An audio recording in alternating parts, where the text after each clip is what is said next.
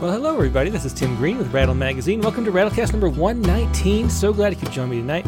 Uh, tonight's guest is going to be Brittany Corrigan. She'll be here in about 15 minutes. But before we begin, I should say that Rattle is a publication of the Rattle Foundation, 501c3 nonprofit working to promote the practice of poetry.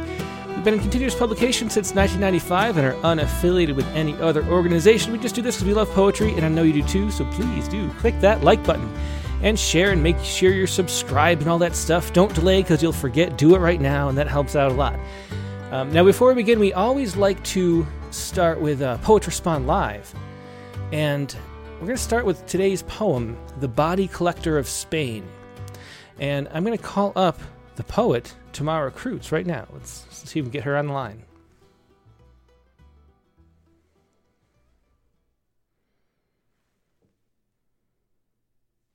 Hello. Hey, Tamara, you are live on the air with Rattlecast. Uh, so glad you could join us. Hi, I'm so honored to be here. Thank you.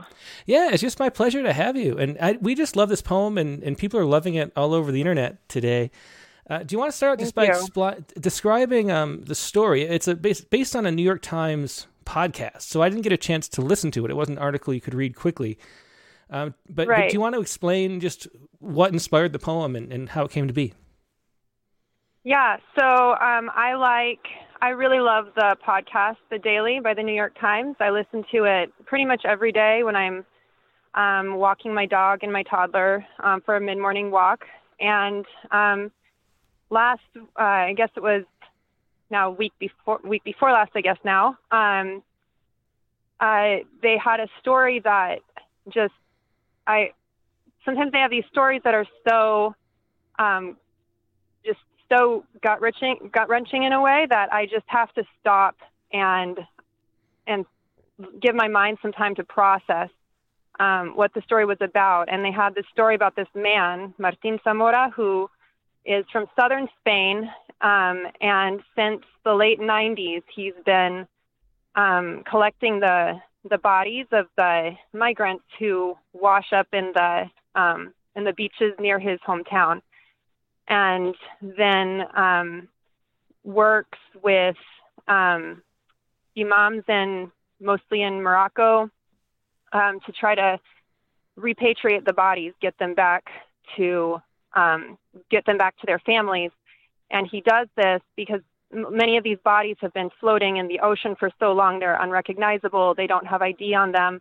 And so he does this by taking the clothes from the clothes and the jewelry um, any personal belongings that he finds on the bodies, he takes them back to um, to these towns and sets them out in displays in the markets um, in different towns in Morocco, where people are reporting their loved ones um, having left as migrants to Europe and then gone, gone having gone missing, and um, and he uses these he uses their their clothes and and jewelry um, as clues. He said, and he was quoted in the journalist quote, who quoted him said that he, he sees the bodies are the mysteries and their clothes are the clues to solving who they were.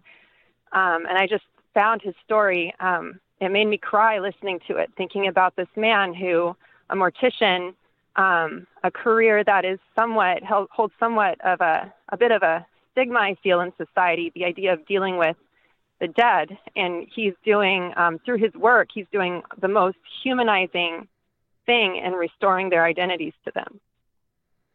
Yeah, and so these are people who I, am surprised to know it's been going on that long. That he's been doing it since the 90s. Um, I didn't realize that. Yeah, so. the first the first body he repatriated was in 1999. Um, was what I then I uh, was what um, I read from a different article that had been been published about him. Yeah, the first one was 1999, and he's helped find hundreds of he's helped repatriate hundreds of bodies since then. Yeah, yeah, and so these are people who are crossing the Strait of Gibraltar, I guess, from Morocco.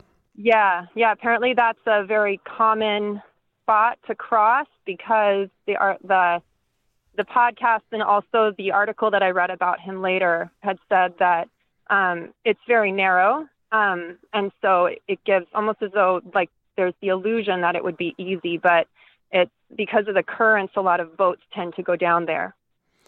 Yeah, well, I feel like you captured it so well in this poem. Do you want to go ahead and read it? Yeah.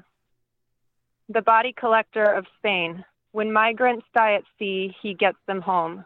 Nicholas Casey and Leire Ariz Sarasketa.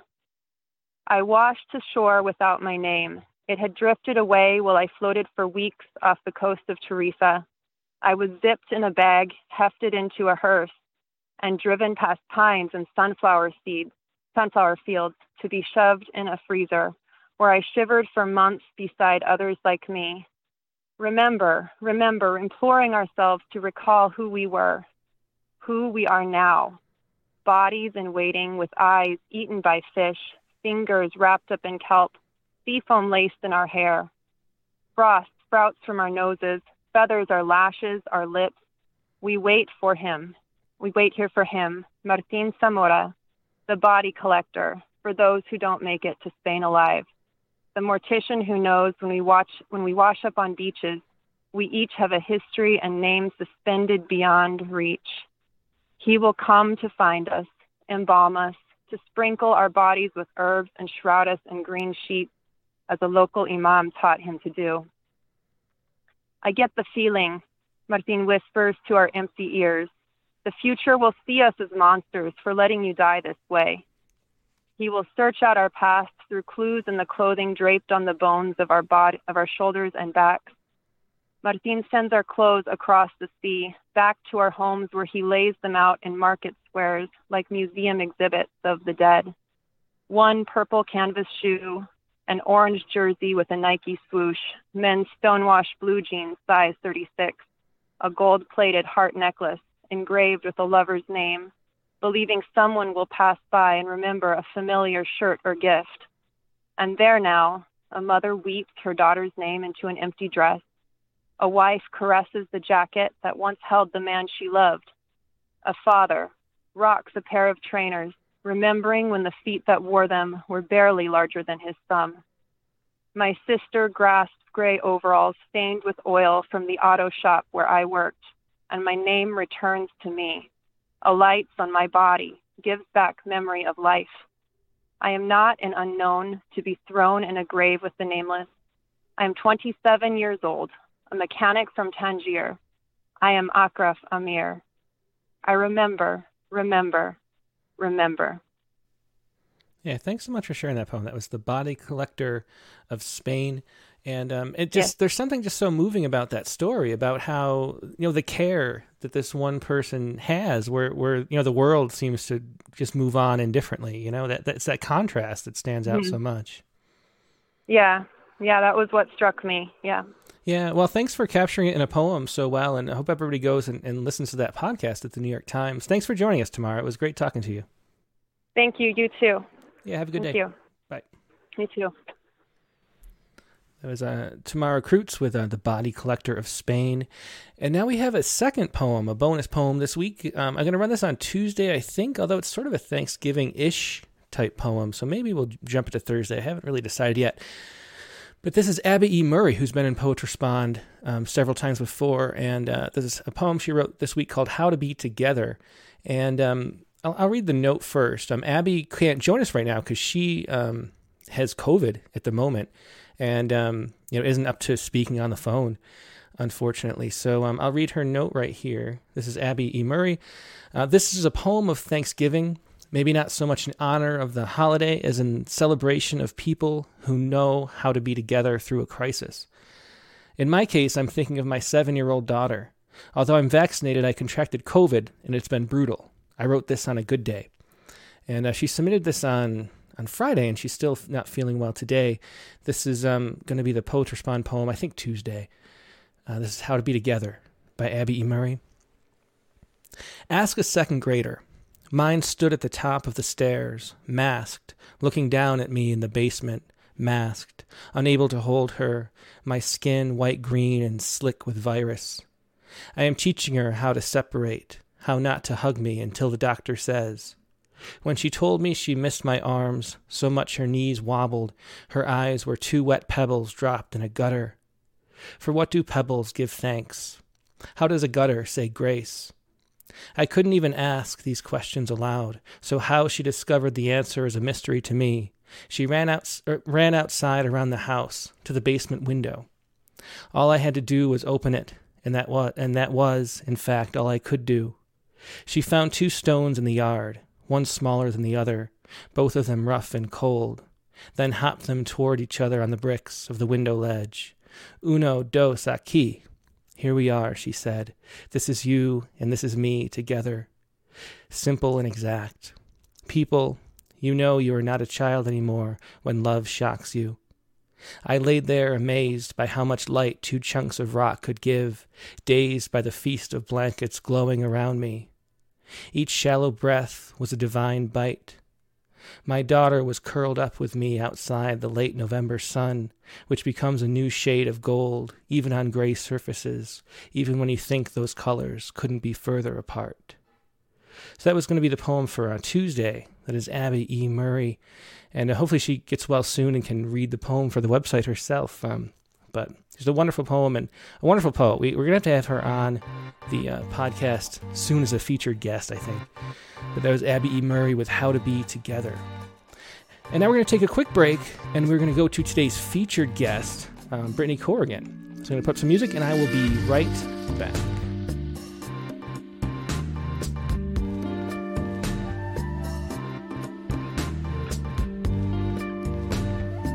And we're back. Thanks for your patience. And today's guest is Brittany Corrigan. Like I said, um, Brittany is the author of the poetry collections Breaking, Navigation, 40 Weeks, and most recently Daughters, a series of persona poems in the voice of daughters of various characters from folklore, mythology, and popular culture. Solastalgia, a collection of poems exploring climate change, extinction, and the Anthropocene age, is forthcoming from Jackleg Press in 2023, and we'll read some poems from that book too. Brittany was raised in Colorado and has lived in Portland, Oregon for the past three decades, where she's an alumna and employee of Reed College. She's currently at work on her first short story collection, and here she is, Brittany Corrigan. Hey, Brittany, so glad you could join us today. Hi, so great to be here, Tim. Thank you. Yeah, and um, how do you want to start? Do you want to read a? What do you want to read from first? Sure. I well, I thought I'd read a poem from Daughters since that's the the new book out to get us going. So yeah, perfect. here's beauty right here, and uh, I, am going to start with um, Bigfoot's Daughter, which was one of the first poems I wrote for the collection. Um, and I uh, I live in Oregon, and I like to start with this one because it's very Pacific Northwesty. so this is Bigfoot's Daughter. You want to believe in the bulk and brown of him reeling through the thicket, that flash you thought you saw, the eyes that spun. You want terror to walk beside you. You want the wild rush of escape. You want the story. You want to be alone with your fear, all of it true, your heart loud like a woodpecker striking the trees that seem no longer peaceful but sentient and poised to uproot. That cry in the woods that swallows all other sound. But listen. What I want you to hear is birdsong, the lifting that comes from such beauty, the way the trills and warbles sift through the stalling rain, a light on the ghosts of our breath, congregate and hover as the forest hums. My father, he is fine furred and tawny, eyes green as fiddlehead ferns. Tangled and swift with his stories, his laughter sweeps through the undergrowth, bends you aside. I place my small footprints in his footprints, leave you stunned. If you watch the edges of his heart gentle forth through his body, soft and blurred and glowing. Will you change your mind about the monster? Witness the glisten and tremble, the moon gazing down on the pause of the lake. Like that, the dark not so complete. My father, I ride on his shoulders, bring the sky down with my singing, fill your chest with a joy you can't explain. We can make you believe what you saw in the woods is something fierce and secret, the story of your own longing, but not yours to claim. And that was Bigfoot's Daughter, the 1st mm-hmm. poem from um, the newest book from Brittany, uh, Daughters. Um, which, as Brittany said, explores in the first person daughters of various um, sort of legends and folklore figures, which is just a I don't know. It's going to be seem maybe a strange compliment, but the thing that stands out most in this book is that how you carry the theme through so well through all of the different characters. It's a thick. It's not that short. I mean, it's a it's a hundred page book, and um mm-hmm. and it never feels sort of like it gets like old or like a you know like a trope that you're doing through the whole book. So I'm curious how you um like like managed to keep it up and like keep your interest going and like why you were drawn to writing this book in the first place. Sure. Yeah. So um, it it started sort of accidentally, actually, and I for years had been writing really a lot of um, sort of personal, like confessional style work for many years. And um, but I had written um, in college. My senior thesis had been um, fairy tale revisioning and a lot of persona work. And I um, over the weekend of my 40th birthday, so 10 years ago now, um, I went to a workshop where we were asked to bring some a poem that uh, was material we were finding difficult to grapple with and we workshopped that the first day. It was a two day workshop. And the next, uh, our homework that night was to try to write about that same subject matter um, in a persona poem. The idea being that you could sort of get at that difficult material, maybe from a different angle and maybe sort of access it better. And that sort of reignited my interest in persona work. And so then I, I just sort of wrote this Scarecrow's Daughter poem as a, on a kind of on a lark and it was fun. And then I was like, oh, I'm going to do a poem, you know, in the voice of Bigfoot. That'll be cool. It totally wasn't working. So I was like, all right, I'm going to do it from Bigfoot's daughter's perspective. And once there were two, and then they ended up being just by accident the exact same length. The whole poem book, you'll notice too, if you have it in front of you, is all they're all six stanzas of six lines each. They ended up that way accidentally. And then I was like, well, now I have a project.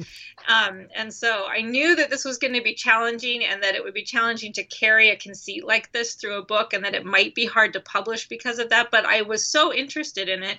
Um, I made a long list of daughters that I was interested in. And every time I finished one, I kind of started on another. And um, what I liked about them and kept me interested in writing them is that they weren't just me imagining um, the daughter of, of this character and what her life might be like a lot of them are also really about something else underneath. And so that for me was what was interesting is what's what's the underneath? What's the topic i'm really writing about through this this voice?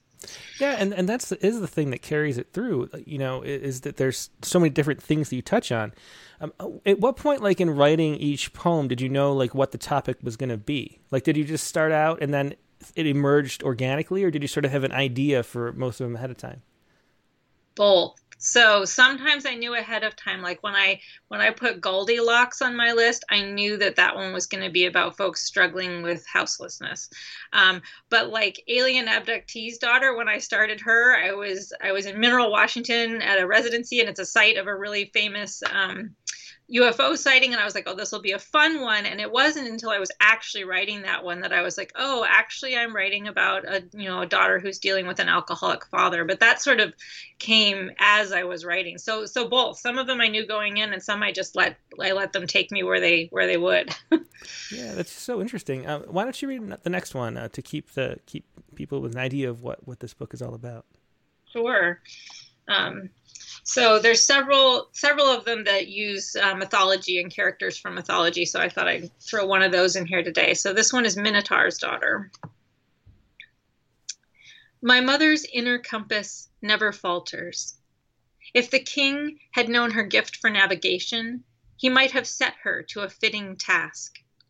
But beauty veils from men the truest center, and so he sent her in to be devoured. Fear was a thing my mother cast before her like torchlight. The walls were but quarry stones, ordinary and smooth. The smell of the bull, familiar as her farm, just another earthy beast to feed and tend. So when my father's breath fired beside her as she stepped within the labyrinth's heart, my mother simply offered up her palm like an apple to a horse. She gentled his horns, bowed his startled head, and laid her brow to his. Violence makes of the world a maze. Consider my grandfather, the white bull, how his life was spared from sacrifice. Consider my grandmother cursed with unnatural love, and their beast child consumed with hunger. In every civil man hides a beast. In every maddened beast sleeps the heart of a child. My monstrous father cradled me with kindly arms, tucked the softness of my curls against the coarse hairs of his chest. Now, from the labyrinth's center, we watch the architect's son fall back to earth, waxy feathers dropping away from the sun. Even the sky is a cage. My mother maps us to her. She knows the way out, but won't say. And that was Minotaur's Daughter uh, from um, Brittany Corrigan's newest book, Daughters. Um, so, Brittany, let's take a broader view and and mm-hmm. just how did you start writing poetry and why? Like, what is it about poetry that makes it something that you do? And and and you do so. I mean, you have three books coming out in very rapid succession. They're all very different, yeah. which makes it seem like um, you know, poetry must be very central to your way of sort of navigating the world. So so how did that come to be? How long have you been writing, and and and why are you drawn to poetry in particular? Yeah, um, as long as I can remember. so, um, I mean, I was writing poetry when I was a little kid, and I I save everything background. So I do have my little little books that are these tiny little poems about popcorn or whatever. And so, yeah, no, I was I was writing when I was a little kid, and then um, and remember being really excited about it when we would actually do it in school in elementary school, and we'd actually be asked to write poems, and that was always so exciting for me. And then um, uh, yeah, and then I just continued it into college. I had I had moments in college where I was like, I remember taking like the you know introduction to poetry, like not creative writing class, but academic class, and being um, uh, both excited and then also sometimes heartbroken. Um, it was hard for me to talk critically about poems I loved sometimes, and I think I think that was part of my my love for it. Like you want to talk about it, but it was hard to watch them be ripped apart. Sometimes I remember us reading um, "Meditation at Lagunitas" by um, Robert Hass in in that class, and I loved the poem, and the class really didn't. And I remember it being really difficult for me to just watch them rip the blackberries apart. But you know and then i you know and then i was but i was writing you know all through college and then and then beyond. So yeah it's always something i've um I've done uh, that I've come to to um, process whether it's like emotions or personal experiences or things um, uh, things I want to comment on out in the world, or like in the case of daughter, something you know imaginative um, and um, uh, I guess more fantastical. All of those angles um, that exist in me, um, poetry is usually what I head to first for for writing about it.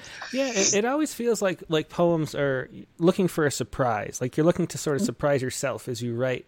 And, um, and and come up with something that, that is sort of there but not quite articulated. You know, do you remember the first poem you wrote that that sort of surprised you and and you know in, in the sort of a because I think when we're kids we write in a certain way, you know, and then we sort of gravitate more toward um, a different kind of creativity maybe that does that. Was there a time where that like clicked for you?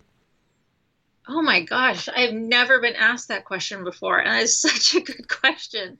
Um, I don't know. You know, like maybe um, maybe in college. You know, like I remember like this was in the so I was in college in the early '90s, and um, and was just that you know being introduced to like feminism and stuff then there was that sort of resurgence of the feminist movement then. And i think i remember like i was reading poets like sharon olds and like oh my gosh i can we can write about this kind of stuff. And so i think probably i don't know if i can pinpoint an exact poem but i think some of the things i was writing in college were like a revelation for me in terms of oh this is subject matter for poetry and i'm allowed to talk about this. Mm-hmm. and i'm you know so um that probably was was kind of that moment for me as a young poet. yeah, yeah. I mean, for me, there was a, just one poem where like I wrote, I didn't know what I was writing about, and, but but it still meant something, and I was like, whoa, mm-hmm. like that is strange. yeah. And so yeah. I always wonder, you know, how that progresses with with poets, and because one thing too is that we tend to write um, a lot of people write when they're young, you know, like mm-hmm. like write when they're you know elementary school age, starting a lot of people, and then as they get older, um, you know, as teenagers, it, but then eventually it sort of fades away for a lot of people, and and I think that's really sort of heartbreaking that people um, you know, lose the writing. So I'm curious always like like why people stick with it and, and how we can get more people to stick with it, you know? Yeah, right. or to even stick with reading it if they're not going to write it, because I don't know how many times, and you probably hear it too. People are like, I don't understand poetry. I don't get poetry. And, um, uh, for me, I like that's one of the things I want to get past. And when I think some of these things like Bigfoot's daughter help get past, like somebody's like, oh, I know what that is. Like, you know, like, oh, I can read poetry. Like I, I'm always looking for ways to sort of get those, those reluctant poetry readers back into the fold. um, so in this book, I, I, don't, I didn't count how many. It, it's it's fascinating too that you said I, I, read the whole book and did not notice that they were all six um, six six line stanzas. Um, was there? And, but I didn't count how many um, characters you have. It's about maybe looks like maybe forty if I count really There's quick. 50, Fifty yeah. of them. So it, was yeah. there any one that you struggled with in particular to to like find a, a, a way to anchor on into some bigger meaning? Mm, there were, yeah, there were definitely some that I muscled through more that were more difficult. So, like Swan Maiden's daughter, I knew that I wanted that one to be about addiction and a mother struggling with drug addiction. And that one was, I don't know why that one was so difficult to write. That one was, and I don't have personal experience with that. A lot of these poems, I didn't have the personal experience. Like it's, it's an imagining, right? So, um, that one for some reason was super difficult to write and went through many many drafts whereas some of the other ones like the voice just started talking and they went so yeah there were definitely ones that were more more challenging to get at for whatever reason even though the subject matter was so rich both in you know the subject i wanted to talk about but and the mythology behind it in that case the story behind it so yeah, and, was... and, that kind of gets another thing I wanted to ask about this book was was the, just the use of persona poems itself, um, which mm-hmm. which used to be something that people did pretty regularly, but now it's sort of you know people are very wary of doing persona just for the the idea of like lived experience and all that stuff. And yeah. and um and sort of being more skeptical of imagination. I think we're sort of in an era of literature that way. So how do you approach the persona aspect of writing about things that you don't know? Like do you have any reservations about like getting it wrong and things like that? Like like uh, like how do you approach that part of the topic yeah, I for sure was thinking about, and that you know, I I wrote this book over a period of five years, and so I think that conversation was like intensifying over that period of time too, and so I definitely was thinking about that, and um, in terms of like what, how can I write about something that's not my my personal experience, and I think I was just I tried to be more careful about like. I'm not trying to appropriate anyone's culture in any of these poems. There, I was trying more to get at either like taking stories that already existed, like this this mythology, this you know myth, mythology or folklore, or some some in some cases it's like professions like taxidermy or that don't have that sort of um, conflict about them. Um, but also that you know um, even though I personally don't have like you know a parent in my life who is struggling with addiction I have something to say about that issue, even if though it might not be my lived experience. And I think being able to develop an empathy um, by thinking about what that must, what that might be like for someone, is an is something important to do. And I so, and I think the persona can sometimes give us access to being able to do that. It's not. It's. I mean, it is me, obviously, but it's not me um, preaching or talk whatever about that topic. It's it's getting at it from the side a little bit through the persona that might make it both more accessible to folks to read about, but also um, a way in that doesn't feel um, like I'm appropriating or um, or that kind of thing. So, but yeah, it's definitely a topic I, I thought about, and there were, you know, there there's daughters I probably wouldn't wouldn't do, you know, mm-hmm. that that aren't my culture or or that kind of thing, or you know, yeah. so. Did you ever hear any like pushback from readers or editors over over the persona? We did a persona poems issue, and some people, I, I mm-hmm. remember very strongly one person um, who was in the issue said that I don't write persona poems anymore. and um, and that kind of struck me as I don't know. She said that, that, like this was the last persona poem I ever wrote, but if you want to publish it, you can. And um, I don't know, like like was there any pushback for um, you know from editors or from readers for, for about about that kind of appropriation type things? No, at least not that I've heard yet. So not not from editors, not when you know the the the manuscript was taken by the press. Um, uh, not when I was sending them out to journals for mm-hmm. Um, before the book came out, um, and I haven't had pushback from readers yet. So maybe there are readers out there that it that it bothers, and I, you know, I'd love to have that conversation too, you know, and hear about why I, even though I was, you know, I was trying to be very careful about it, but that doesn't mean I succeeded 100%, you know? Yeah, so. yeah. Well, to me, I just think the power of art is to be able to, to have empathy and, and move into some other mm-hmm. space that's not your own. And so it, it feels very limiting to, um, to not want to do stuff like that. So I'm, I'm a fan of persona poems still, despite, um, despite what's, you know, what some of the, the, the, what we call the zeitgeist is right now. Um, yeah. If anybody has any questions uh, for Brittney, leave them in the chat windows, either on Facebook or YouTube. And I'm watching both, and I'll pass them along. But let's hear the last poem from Daughters, and we'll move on to the next book, I think. Okay. So, um, and I've been very interested to hear as I hear from people what their who their favorite daughters are because so far they they have they don't really align with who my favorite daughters are. But this one gets picked by a lot of people as their favorite daughter, and so that's why I chose her for today. Um, it says time traveler's daughter. It's completely annoying. My mother says things like, You shouldn't go out with him. It's not going to end well. I'm just trying to keep you from heartbreak, honey. I'm using my power for good. You should be thanking me. Maybe you could get us a woman president, I tell her, instead of meddling with the high school dating scene. She gives me that disappointed look, the one that means I'll never understand. I'm working on it, she says. It's complicated.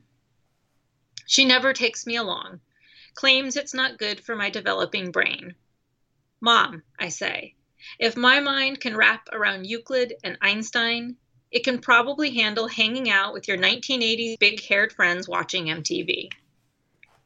Sometimes she says things like, Maybe I should take you back so you'll appreciate your cell phone and the internet and cars that run on french fry oil. Whatever, I tell her. Bring me back a pterodactyl egg and I'll stop asking. But I know it's not like that. She can't bring anything with her. If she could, my dad would be here now, helping me with my physics homework, taking me out on clear nights to watch the stars. She won't admit she visits him, but I know. Instead, I watch her disappear over and over, hope she'll survive her wormhole again Hope all her atoms are still her. Mom, I ask, what are you fixing? She says, Time's not like that, honey. Not like a needle and thread. Not something that mends. Yeah, that's a great ending for that poem. That was Time Travel's Daughter uh, from the book Daughters. And I just can't get over that that they're all the same exact length, and, and that I didn't notice that having read it. How well I threw in some like concrete poems and stuff like that to mess, you know, like yeah, you, you sort of mess. You know, some of them have skinny lines, and and somehow you know it just sort of slips by a note. At least for me. Um, did you find yourself like writing toward that? Like, how was that? I, I, I don't think I've ever talked to anybody who had a form like that that was so sort of at once, you know, so strict on the one hand, but very flexible on the other. Did you have any trouble like fitting the poems into that? Did you ever find yourself like padding and start trying to find ways to stretch out poems, or or having to condense, or did they all kind of they they feel like they have like the arc that they're supposed to, which is why it's yeah. so so hidden in in the reading experience. Right. It felt like just the right length to me, and I liked having the constraint because I it helped me like focus the story. Like i'm like I, this is how many lines i have. And you're right like i did vary them and some of them have very you know they don't all have the same amount of words even though they're the same length like formally. But um so if if there wasn't as much to say then maybe it's a really short lined poem and and if there's if it's more narrative some of them are quite dense. So um but just having that constraint really did help me focus focus each story and be able to tell it in a you know and just it just felt just right for them for some reason so yeah um, yeah there's a question here on facebook from kelly russell agodon before we move on to the next book but she says um, yeah hey kelly um, i would, would love to hear your writing process and what the biggest challenge in putting together this collection is i kind of asked some specific questions mm-hmm. about challenges but what in general leaving it completely open ended. What was the biggest challenge, would you say, uh, with putting this together? So my process for this one was that um, I just had I had my list of daughters, and there were way more of them than made it into the book, and um, and uh, as Kelly knows from being at mineral school, I had them up on this big chalkboard when I was working at them in residence, um, and uh, so that would help me visualize them. But then I, you know, I would like just grab when I finished one, I'd go and grab another one and be like, what does what does she have to say? Who wants to talk next? You know, what are you going to be about? So that was sort of the process of writing them. Um, the challenge for sure was deciding like what what is the larger story for each of these daughters like i i think it would have been not as interesting of a book if they're just each talking about what they're doing you know this is what i do my dad's bigfoot this is what i do my dad my mom's whatever that um, the hardest part for me was figuring out what's the underneath story um, what do i really want to talk about and how am i going to use either this this um, myth or this character or this profession and the tools of that trade to tell that story and so that um, that was the challenge and also the um, the fun of each mm-hmm. one of them yeah and, and so um, so each of these three books that we're looking at has a very um, specific theme that like unifies it.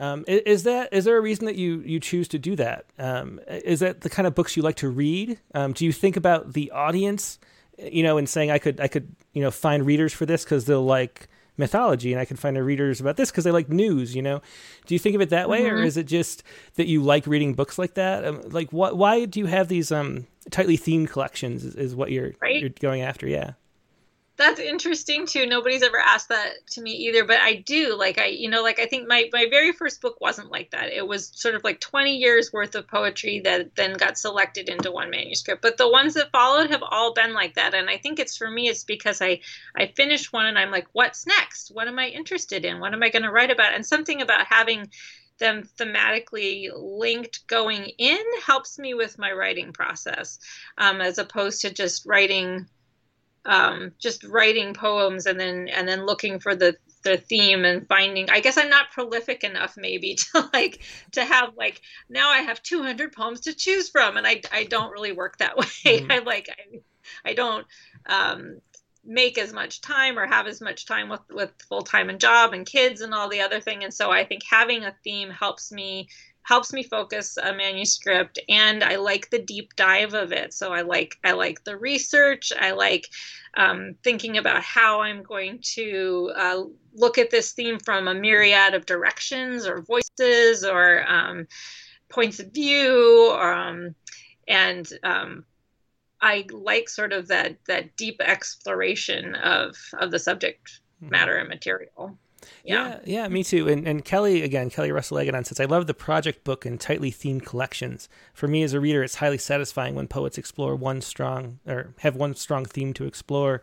And and we do the same thing with our chapbooks too, because I just, I mean, it's not like like I'd have to pick a book that have a theme, but um, it feels like the ones that have the most impact have something holding them together, that, you know, more tightly than the the book, especially with the chapbook length.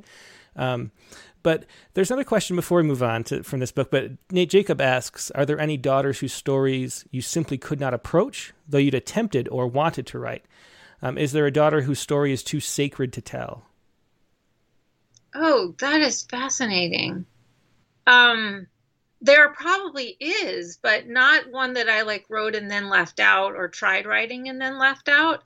Um, there's plenty that got left out, but I never actually wrote them. Hmm. So I I don't know. I mean, there were some too sacred to tell. That is fascinating. I have never thought about that before, and I I don't know, but I'm sure there is one. I'd have to think about it. I'd have to go back to the list and see who I didn't choose and choose and why. Yeah, that that'd be interesting. Or another book, The Daughters. I couldn't, I couldn't tell. Right. Yeah. I could have done forever. I set myself that 50 as a way to stop because I could have just written daughter poems for the rest of my life. Oh, really? That's interesting too. Um, so let's move on to the next book, which um, is the, okay. the book that immediately preceded it. I think it came out just like a few months ago, um, a few months yeah. before Daughters, right? Breaking, um, which mm-hmm. is from uh, Word Tech Editions. Um, Daughters was from um, Press, Airlie Press, mm-hmm. you say that in Portland, and um, and so the Breaking is is a book of news poems, which is actually the reason why I asked you on because I got this book in the mail and I thought, oh wow, a whole book of news poems. Poet Respond is such a big um, you know t- thing that we do at Rattle. And so I'd love to talk to you about this. There's three poems from the book that are from Rattle, um, but a lot of wonderful poetry about current events, and it has that really. I love going back through the Poets Respond um, archives and like reading old poems. And um, we do that on the show all the time because it's so interesting to look back at like time that way you know, like like mm-hmm. there's these events that seem so big at the time, and you remember them and are taken back to that moment. And it's a really interesting almanac um, for the the way that we encounter the world in our daily life, really through the news. Um, so so what drew you to write a whole book of poems about news, and and how did that start? okay, so this one is different, like in that I didn't go into this one the way I've gone into my others, like I'm going to write all these poems on this theme.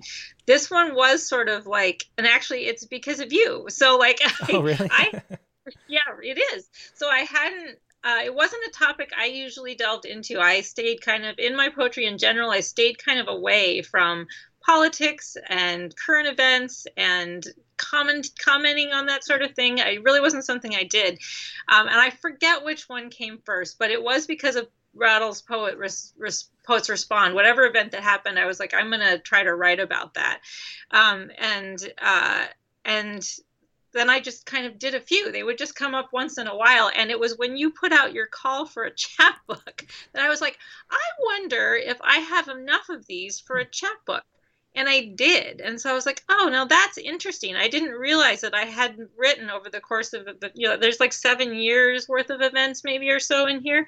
Um, I didn't realize that I was had written so many of them, mm-hmm. you know. So, um, and so then I, I pulled them together, um, and you know, to see if I could make something from them. So this one did happen a little more accidentally, and um, just you know, I found that I was that writing these poems, I guess, against about current events was helping me to to cope with them because it's you know there's a, a couple of uplifting ones in here, but it's kind of dark. Like, and I I think when at least for me when I when I approach wanting to write a poem about something in the news, it's usually because something terrible has happened, and I need a way to talk about that. And so it is a dark little thing and it's good that it's not longer than a chapbook i think because it's it's it can be hard to take all at all at once i think so yeah, yeah. i agree i mean that, that's the one thing that i'm or you know one of the few things i'm always aware of as i try to pick a poem every week or or maybe 2 mm-hmm. is that you know I, i'm always looking for poems that have like a brighter side or like a, a more like today's poem even though um you know the um the bone collector of Spain. Mm-hmm. Um, even though it was a, a, sad story underneath it, it's it, the, the, it's a heartwarming thing too that somebody's taking the care and have been doing this for decades. And so yeah, I'm always trying to find the sort of the the positivity amongst all the news, which is rough. Um, yeah. So so it's interesting to hear you say that because that's kind of it feels like you picking through this collection is similar to me picking through what to what to publish every week. Um, but yeah. let, us read a poem and then uh, and then we'll talk more about this this topic. Okay. Yeah, so this one again Pacific Northwest oriented, um, and they each in the chapbook they each have a little summary at the end about the news event that they're about. So this one is um, after the mother orca Tahlequah J35, who carried her dead calf for more than two weeks near the San Juan Islands in July and August of 2018, and this was happening while immigrant families were being separated at the United States border with Mexico. So this one's called The Carrying, and it's got an epigraph at the beginning Grief and love don't belong to us. We share it with other animals by Barbara King. We cannot see the bottom of a heart pooled up with loss, or chart the weight of what is empty, its heavy press. What we see is the dead orca calf balanced on its mother's rostrum, how deep she dives to retrieve it each time it falls off. We watch the circular surfacing of the female whales keeping vigil near the moonlit cove, lapped by the Salish Sea. We dare not take the orca calf away. Fiercely, we protect this ritual of carrying, empathy surfacing in our veins. We can say she's pushing through a four knot current with labored breaths. We can say her baby has been dead four days. When we say this, the blood in our own hearts leadens. The orcas are better than we are at buoying up our own. We watch how the human mothers carry their children from harm, endangered hearts pulsing with fear and love. We can say they are pushing through forbidden borders with labored breaths. We can say they have been traveling for days.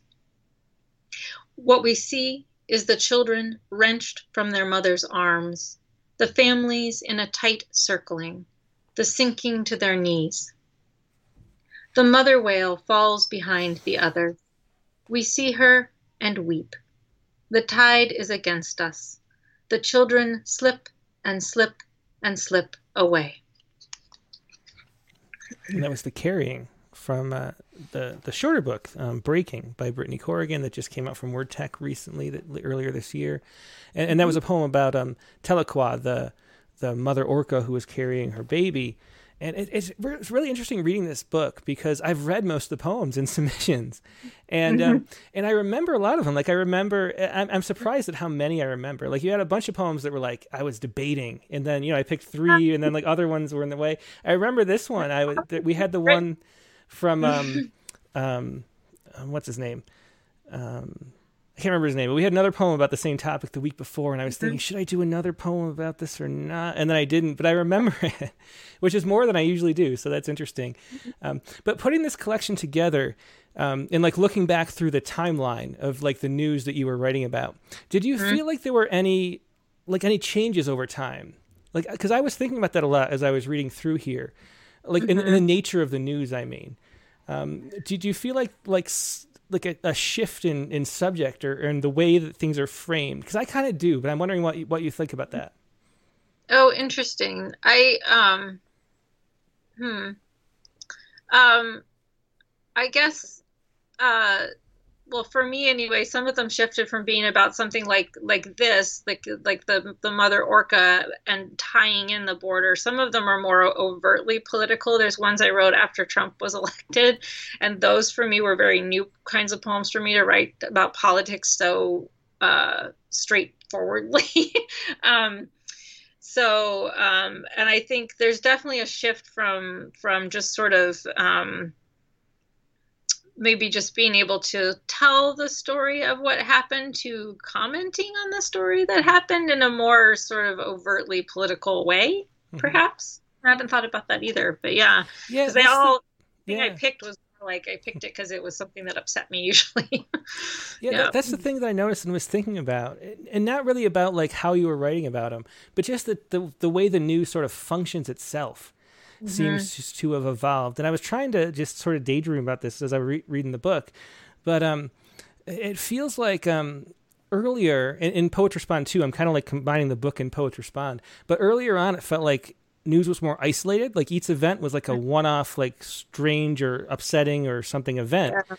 And now it feels like the news is all tied together in a sort of grand narrative in a way and and mm. I wonder like what I don't know like and you mentioned the political which is kind of uh, has a lot to do with it or maybe there's just more of a control on the news and, and like making like framing it in terms of a narrative is like the narrative makers get better at at doing that sort of thing with the internet I'm not sure what it is but there definitely is a different feel to it like there was a a lot of things were like like the uh, like that poem about the the orca it was like this one time thing that something happened. And it's hard to think of poems that aren't like and and um, the pandemic sort of has a lot to do with it too because like that sort of flavors everything. Like everything is in the context of the pandemic as well. And so it just feels like this sort of goes from a scattering into like a more focused narrative or something which is just odd to think about. And but i don't know. It, it's just strange. And, and looking at poems through time um, makes that stand out in a strange way too that I, ne- I wouldn't have if I was just thinking about the news. So, mm-hmm. so I found mm-hmm. that really interesting. Um, so, so how do you go about, um, like like finding a way to write about a news story that that adds something, or that, that isn't just you know like i have this opinion about it and i'm going to share it but mm-hmm. like like has some kind of sense of discovery and, and deeper meaning and things i assume it's similar to the the way that you would approach the persona poems and daughters because you have to try to find something underneath like the surface level yeah. of what's going on right right and often a lot of these news poems um, what ended up connecting me to being able to write up them was uh, the bringing in the personal a little bit um, uh, I think of this reminds me actually of like um, Cheryl Strayed's Dear Sugar column, where like she sort of reversed the way we do those. We did those like letter letters for help, right? Like she inserted herself into them as a response, and so I think um, for me that's kind of that was kind of my window into these. I'm like, how can I how can I write it? But there's a poem about the Boston Marathon bombing, and I that was something I really wanted to write about, um, and I didn't know how. And what got what gave me access to it was this um, this cat killing a bird outside the window where I worked, and something about that where I was like, "But I love this cat." Let me into that larger story of what what is it like to have to you know love somebody who does something terrible, and so that was from my window in, and that happened on a on several of these poems, I think like, how does this relate to me, and what do I have to say about it, as opposed to just, you know, talking about it out in the world mm-hmm. um, each other, I guess. Yeah. and, and how often, like, like if you see a news story, do you like know you have a feeling in there that needs to be expressed and articulated, or are there mm-hmm. like things where you just like want to write about this and then you find that feeling later? Do you know? Do you know what I mean?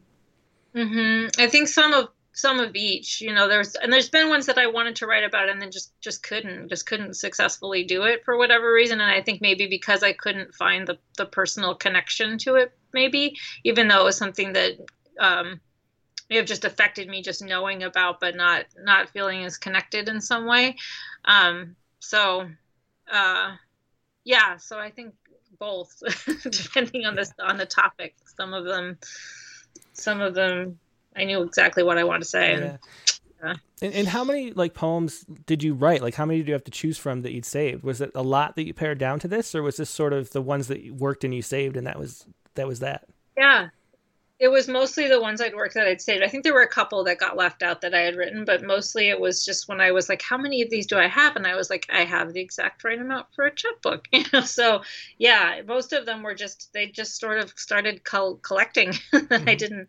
realize that I was I was doing so many of them. So yeah. Well, well, let's hear the next one. The next one is, is one from Poets Respond, is Astro Sisters. Yeah. Yeah. Yeah. This is my favorite from the book, actually. This is one of the uplifting ones. So, so um, this one is after the first all-female spacewalk outside of the International Space Station on October 18th, 2019. This is Astro Sisters, which is what the two astronauts referred to each other as on the earth that passes beneath. Leaves brighten, nova like, in the cooling air, and the young girls ready their costumes for Halloween. Growing bones step into flight suits with embroidered names. Transparent globes frame buoyant faces freckled with stars. Miles above, two women navigate the space station in weightless calm their voices tethered to the woman in mission control who talks them through each task, each measured step to power the solar arrays. Like the pace of this spacewalk, we have come to this moment slowly, when the women do their work in the universe and their male crewmates look out through the glass. As the Astro Sisters climb their way back into the airlock, Girl Scout troops are rapt with attention. Teenage girls in physics class follow the live stream on the miracles of tiny screens in their palms. And the little daughters, not yet in school, watch as the hatch door opens. And where once there was darkness, now there is infinite space. And that was Astro Sisters from Breaking uh, the chapbook of poems about news events from the last seven or so years. Um, and so we're going to move on to the the next book too, which is forthcoming in 2023. And um, and this book is is sort of similar in a way, in that mm-hmm. it's um you know it, it's based on sort of like a current events almost. I mean it's it's based on climate change, and and extinction in the Anthropocene. Um, what made you want to write a book about this this topic? um i it just, just seems so urgent and mm-hmm. and i and i i have a love for for nature and animals and they make their way into my poetry a lot anyway and um i felt like I just this was something important that I should be writing about and had a lot to say about and had a personal connection to. And I'm raising children in this world, and so um, I decided it's a topic I I wanted to pursue. yeah. Yeah. Um, well, let's hear a poem from there. We have three poems to share from uh, that. Co- Actually, four that you said. So, so let's hear the first one. Okay, so there's several um, there's several poems in the collection that I call the world without us poems that are sort of imaginings of what would happen if humans were gone. So this one is called the strip mall changes its mind. At first, it took comfort in the the sense from body beyond. Floral powders and cinnamon lotions mingled in the stuffy dim. It watched over so many unfooted shoes Bright dresses called out in bold prints to suits in the dry cleaner's rack, still rows of ghosts. Then the grief set in. The conveyor belt of Sushi Town twisted like an empty gut. Its capillaries of people gone, quiet at the heart. Undone, it hardly noticed windows shattering, walls crumbling as trees limbed their way in sunlight on every rain warped floor. Missing the humans with their electric bodies, wires and pipes spilled out between unmoved beams. Tireless beaks bored holes in everything. But the moss was so soft, it made the enframing bearable.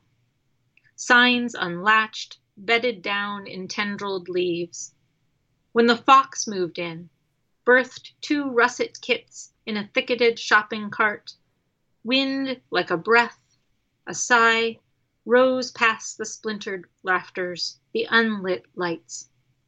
And so it happened, the forgetting, painless, its tender reclaiming, dangling ceiling tiles, sloppy with stars. And that was a poem from um, the next collection coming out in 2023. That was the strip mall changes its mind. And so, so for this topic, um, how did you like find enough content to fill up a book? Um, you know, because that, that's you know, unlike the the other poems or, or the other books are sort of um, themes that you can plug a lot of stuff in really easily, but but staying on theme for this book seems like it's very difficult. I mean, there's so I mean, uh, there's it seems like there's only so many things you can say about it, but yet you fill up a whole manuscript. So how did you like find things that you wanted to say about it? Yeah, so well, I have this. I started keeping a Google Doc of links to all the stories um, in the news or whatever about about different things on this topic that I was interested in or horrified by or or whatever. And I, I mean, it's, it's, it's like ten pages long. Now I still keep it. so um, even though I'm finished with this book, because I still have stuff to say. But um, and so eh, to me, it seems sort of endless. Hmm. Like I just could have kept talking about it. Um, because it's it's an, so immense and it affects so so many different parts of our lives and the lives of all the beings we share the planet with. And so so the book is um, you know some of the poems are sort of commentary on on what's happening and some are more just celebrations of of the creatures and plants and animals that um, that inhabit the earth with us and that we should be paying attention to and trying to protect and save as well. And so some of it was just me trying to call attention to all of those different creatures and mm-hmm. and beings um, and not center the humans in this um, but center you know the larger earth yeah yeah that makes sense uh, you mentioned that you have kids and, and that's one thing i worry about a lot is just this sense that like we're the last generation and you know this sort of um I don't know. There's like a doom to everything, which which comes up, I guess, every generation almost, right? Because we have the under our desks in the Cold War era too, and um, but but there's something like sort of more pervasive about the, you know, the the the, the way the world is going. Um, mm-hmm. How do you how do you like? I don't know. How do we keep our kids from being depressed? right. I don't know. day by day by day. I mean, I think by I mean, this was this writing about it is my sort of contribution to like trying to talk about this in a way that um, that people can connect to or that resonates with people or um, or starts the conversation, starts conversations. Um, but yeah, I mean, for my kids, I guess you just we have to focus on the the smaller things that you know we can do as uh, one human or as a family or as a community um, and start small at least there. So because otherwise yeah it can be really overwhelming if we if we start to dwell on it. Um, so yeah focused action without being completely overwhelmed because it is overwhelming and and who knows I, I mean my son did we were talking about with the climate summit that happened recently and that that what that magical number that 1.5 degrees and my son was like well what happens if that happens? And i was like there's no going back you know there's no going back. So yeah so i think that for him was a moment of like he's 18 was a moment of like crap you know mm-hmm. like yeah that's i mean like yeah. like why i mean i don't know i just imagine um you know being 18 or something and thinking about the mm-hmm. future and how just you know depressing that would be to think about this topic yeah. in relation to you know growing up like like most people that are 18 are ex- like wondering about what they're going to do excited about yeah. like a you know significant other they find or whatever and and then to to have this sort of like dark cloud hanging over all the thoughts of the mm-hmm. future i mean that's almost like psychological torture or something, or like learned helplessness or something. It just feels like an yeah. awful thing to inflict on kids, and yet it's such an important topic too that we have to talk about it. So I don't know. That's just something that I that I struggle with and think about a lot because you know depression and anxiety are just through the roof yeah. for young people. Um, you know, for many but, reasons, but this is one of them.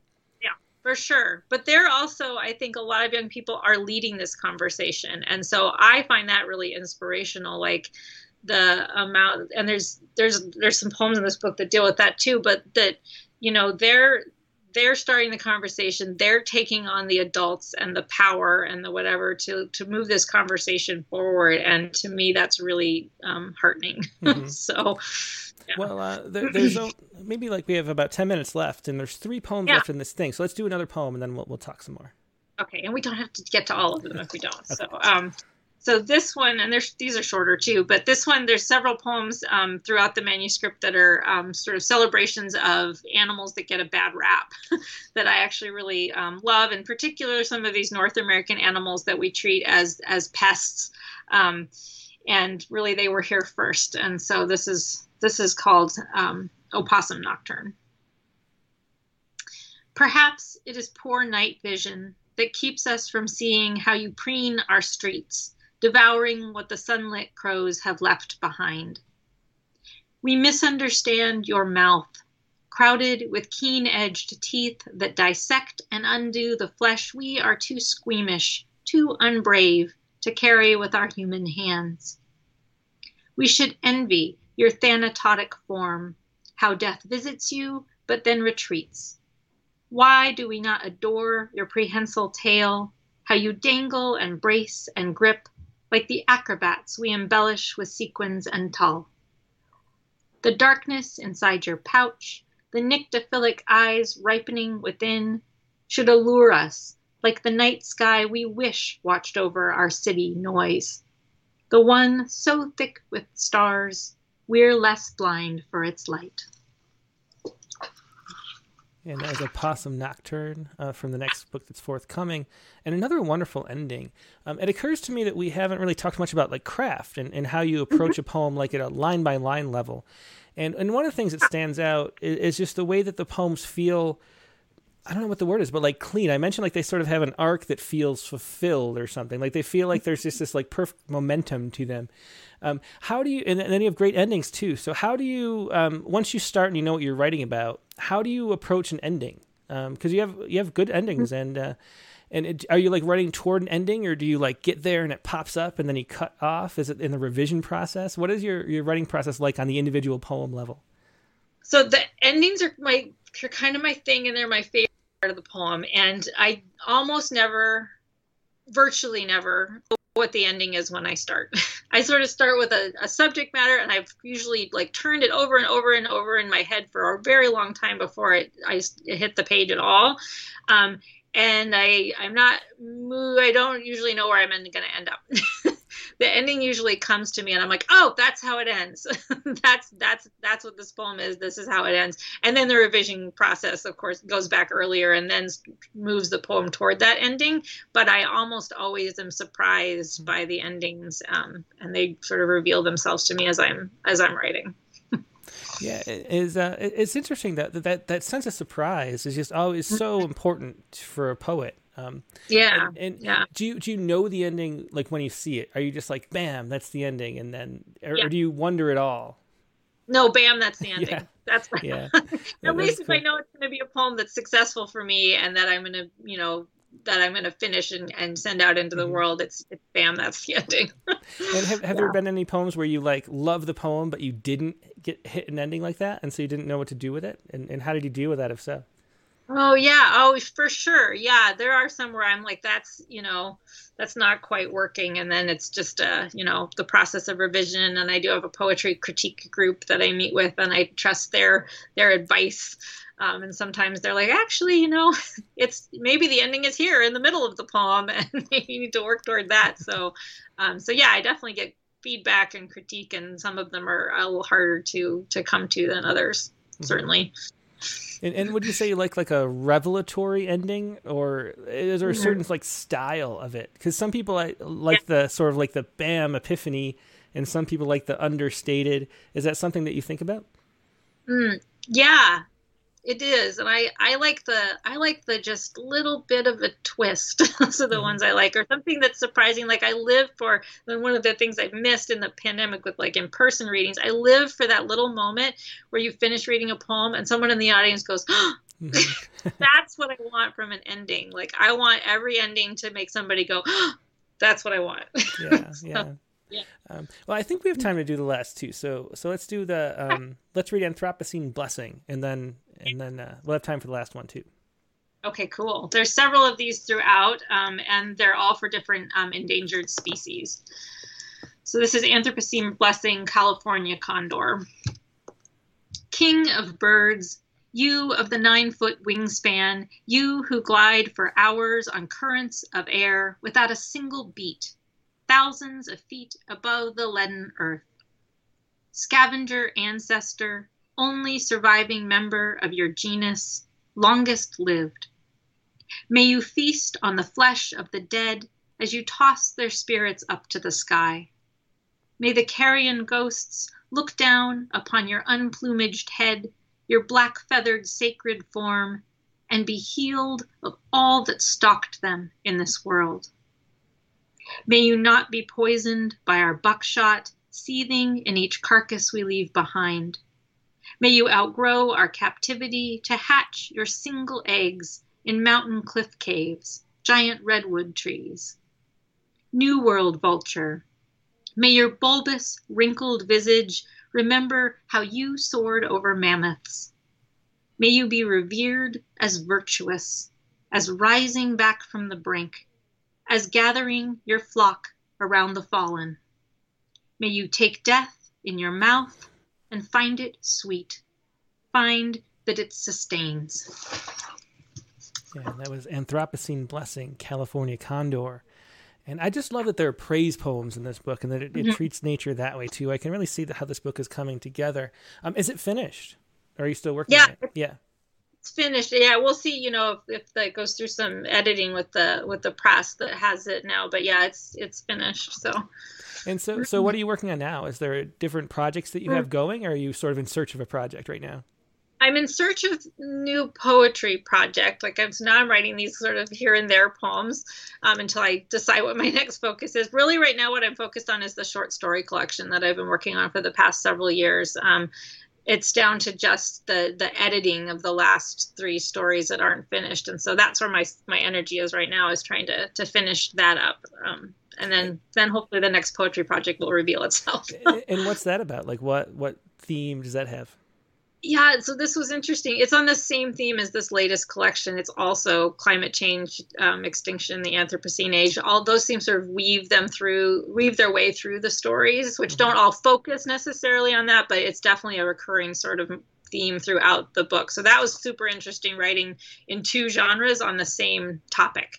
And so um, that I found really fruitful and interesting too. Yeah. So so since you're doing both sort of on a similar topic at the same time, this is interesting. Um, what do you think is the difference between po- poetry and prose? Like like like what fundamentally, other than line breaks, um, you know, what what is the difference? Well i think mine's a little bit blurred. So like, i i my I, I didn't write fiction like i wrote some fiction as a kid but i didn't write i haven't never written fiction seriously as adult as an adult until recently. In fact i was like i can't do this. I don't know how to do this. But um but uh so i think mine is a little bit not i don't want to say it's like a hybrid or crossover genre but i think my my prose is definitely more lyrical than your average um average prose um, and so i think of it as like they're they're fiction written by a poet. So that i feel that like that's my little niche. So um, so for me they're they're well the well i can explore different topics in either in either the fiction or the poetry and uh, the poetry doesn't well the daughters have characters so i guess there are characters. Um, but it's definitely uh, you know which some topics lend themselves to one and, and not the other depending on, on what I'm working on. So yeah, yeah. Do, do, you find I, have noticed that, that poets when they move to fiction tend to have fewer characters than, than sort of people who mm-hmm. are all only write fiction and more, yeah. focus more on monologues. Do you find yourself doing that, or do you have like multiple characters interacting with dialogue all the time? So I have plenty of characters. What I I am I there is stray away from dialogue. Like that's my heart the hardest thing. I think it's hard anyway. Mm-hmm. Um, so I opt, I have some that have no dialogue in them at all, or maybe the dialogue's just some like phrases in italics here and there. Mm-hmm. And so I do have ones that have dialogue, but it's definitely harder for me. And um, I have to like uh my and my critique group for for prose too has to help me like sometimes they're like they're editing back my descriptiveness to get to like you need you need a scene. So yeah it's definitely challenging for me but yeah it's good. It's it's good to work in another genre too. Yeah, well i'm looking forward to hearing uh you know seeing more of that book too whenever that comes out. Um, do you want to finish out with the last poem miraculous? Yeah I'd love to. So, um, and if Kelli's still out there, a lot of the poems in this book were written in response to um, last year's um, Two Sylvias Press Advent Calendar prompts. It was what helped me finish this manuscript. And so this was written in response to the Christmas Day um, prompt, which had to do with miracles. So this is miraculous. When all the news is bad or worse, my ears ringing like a din of night insects just swelter and drone. I quiet my bones with the thought of quaking aspen. Trembling giant, grove of thousands of trees, all with a single system of roots. A million years old, bright fluttering of gold against blue.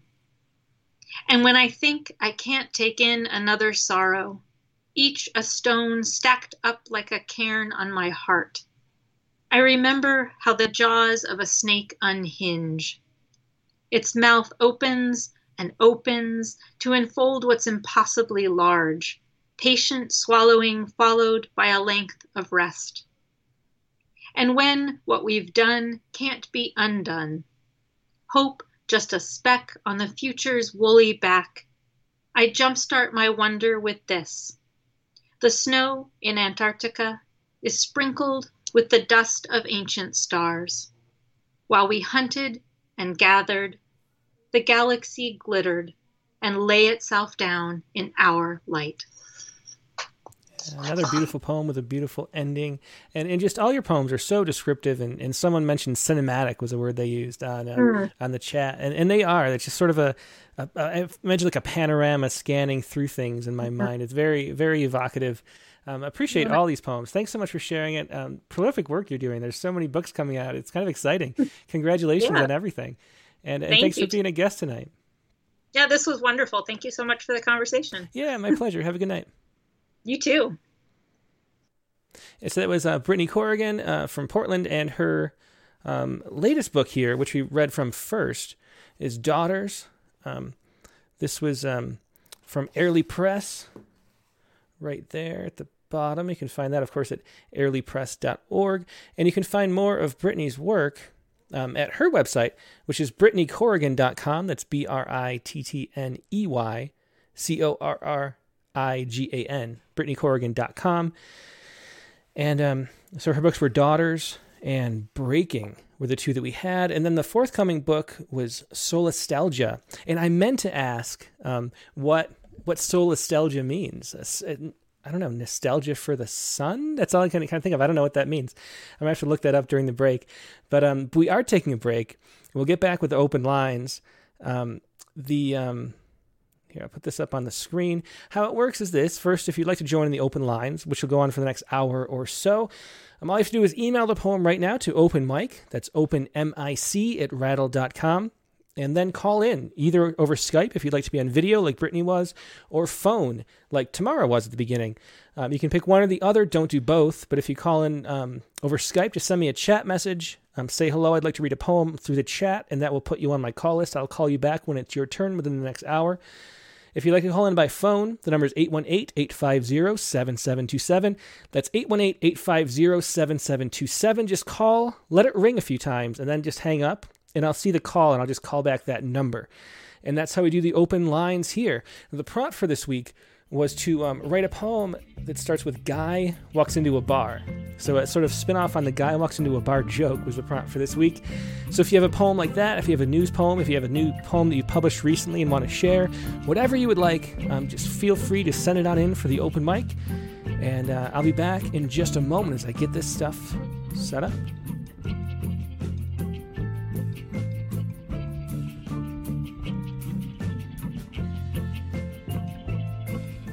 And we're back. Uh, thanks for letting me stand and stretch a little bit. Uh, I don't like sitting in one place. Hope you got to stretch too, refresh your drinks, all that good stuff.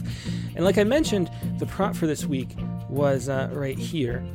Um, uh, a guy walks into a bar is one of the most common joke intros. Write a poem that starts with that line. It does not have to be a humorous poem. And so um, for my poem, um, I'll just say that this is pretty much true. Uh, this is kind of how it goes for me counting the times I've been in a bar. Guy walks into a bar like a code he don't know. An alarm, the alarm won't stop ringing.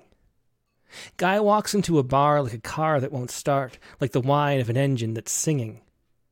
Guy walks into a bar like he's seven years old and his father's wool suit, cuff sleeves swinging. Guy walks into a bar for a beer he won't like with a girl he won't regret bringing. Guy walks into a bar from the bright afternoon and the quiet, the dust motes are clinging. And that is my guy walks into a bar. I'm not much of a bar person.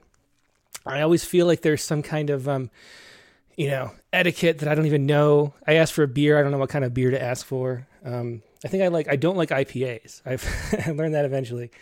But um, so that's my bar experience. And this is Megan's poem, A Guy Walks Into a Bar. Here we go with this. Uh, Megan's poem. A guy walks into a bar. Maybe it's more accurate to say the bar pulls the guy in, a finger of smoke beckoning from the dark doorway, and the guy is hooked. All across town, grease licked men leave work, smell that smoke, follow it to the bar they've loved since high school. Back when the bartender clapped their backs, nodded away their fake IDs, back when whiskey burned like falling in love. Now the country music that once beat like a heart throbs like an ache, like a headache, and the whiskey is mild as a stone worn smooth. But he tells the guys they don't look a day older. And it's true, in a sense. Something about the eyes, but he'll never tell them they look like someone took their baby faces and scrubbed them, like youth is a stain and this bar is elbow grease.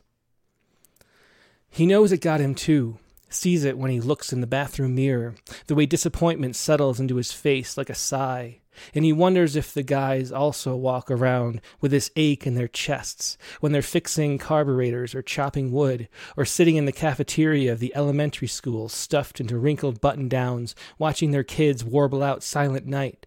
Shifting in their folding chairs, getting misty eyed for reasons they don't understand and wouldn't talk about, even if they did. Everyone talks about how youth fades, but they don't tell you it hangs around too. You just can't see it. Like the guy in a bar, smoking in a dim corner, telling the same stories that once earned him drinks, but now fall like cigarette ash. Nobody listening, nobody noticing a guy who's just part of the scenery, a bar stool, a jukebox, a curl of smoke, disappearing. And that was uh, Megan's poem, A Guy Walks Into a Bar. And uh, Colin has a poem. It's not a bar. He doesn't know what a bar is, I don't think. I guess he does. Uh, but Colin had a poem that he wanted to share as well. And as I mentioned before, he's kind of jealous, I think, because Joe used to come to our poetry readings live and start out with a poem. And um, now that we do them online, um, it would be fun if he could go, you know, in person and read in front of an audience like that. But this is his poem for this week, Make Cake. And this is Colin, my, my seven year old son here. So we'll share this too. Make cake. And he drew a picture of a cake here. Once I saw a cake. For a sec, I thought the cake was fake. I wish I could make that fake looking cake, I thought. And when I brought the cake, when I bought the cake, I had a stomach ache. that is a Colin's poem, Make Cake. And we went to a, a uh, pie party last night. And, um, you know, Colin ate enough, of course, to um, give him a stomach ache. So I think that was what inspired that poem, um, Make Cake by Colin Green. And now it's your turn to share poems. Uh, we have a whole bunch of people who would like to. Um, I'm going to go. We have a first time caller at 403. I'll go to that second just so you know that when I call you, whoever you are, 403, um, there's a delay. Oh, I also have a 203. So both 403 and 203, um, there's a delay. And um, so you have to listen just through the phone. And you also have to turn off your stream or at least mute it so that um, there's no confusion. And you have to have the poem in front of you to read it. You can't read it off the screen because of that 30 second or so delay. You're not in the same spot as the poem is on the screen. So have your own poem ready to go. And uh, first up, let's go to. Let's try Carla. I'll do Carla Schwartz, then I will do that 403 number. So here's Carla. How are you? I'm good. How are you doing tonight, Carla? Oh, not great. Oh, I'm sorry to hear you. that. I'm, yeah, I mean, I'm healthy. I'm okay, but I'm coming back from my father going into a hospice situation, and you know. Oh, oh I'm so sorry to hear yeah. that. Yeah. Um, are, are, you yeah, to, are you getting to spend some time with him at least? I got to spend. I spent saw him twice yesterday and today, and that was the first time in a year. Mm-hmm. You know, so I was very happy actually that I did get to spend time with him. So it was good. Yeah. And I'll be back. I'll yeah. be going back there. So that's good. Is it a, long, um, a long trip to get there? It's it's a three plus mm-hmm. hours. You know, so yeah. yeah not not short. Yeah, well, wishing you all the best through that through the tough time. Uh, what what poem did you want to thank share today? you. So I emailed it to you mm-hmm. tonight, but it's in the text. I didn't attach it. That's okay. Um, yeah, and uh, and uh, so it was just you know I didn't think I was going to have a prompt poem, and I think I misheard the prompt being a man walks into a bar instead of a guy. I think you go either but, way. Um, I almost wrote like a neutrino yeah. walks into a bar and I thought of a yeah, I thought well, of a joke, and then I then I googled it, and it wasn't. It was a joke somebody already thought of, so I, I didn't do that. Oh, um, oh, you could have had your own joke, but um, yeah, yeah that, that's right. So I I the whole man who's a man now that actually was partly what inspired this poem. Uh, you know, what does good. a man mean? Okay, so the title is called Life Music After Lockdown Falling in Love Again. A man walks into a bar, their hand curled around a guitar. All the stools swivel to stare. Do you really know who they are? With microphone close to lips, our Marlene Dietrich growl. Half the room has stilled, the other half has drowned. Oh, great tight little poem with a great ending. Thanks for sharing that, Carla. Oh, thank you very much. Uh, and thank you for everything you're doing. So yeah. take care. I'll yeah, see you here and best wishes. Yeah. Thank you. Bye-bye. Bye. That was Carla Schwartz with Life Music After Lockdown, Falling in Love Again. Um, and now let's go to that first time caller. We'll see who that was at fi- at 403. Hello. Hey, this is Tim on the Rattlecast, and you are live on the air. Who am I talking to? This is Bev Mindel Atherstone. I'm in Lethbridge, Alberta.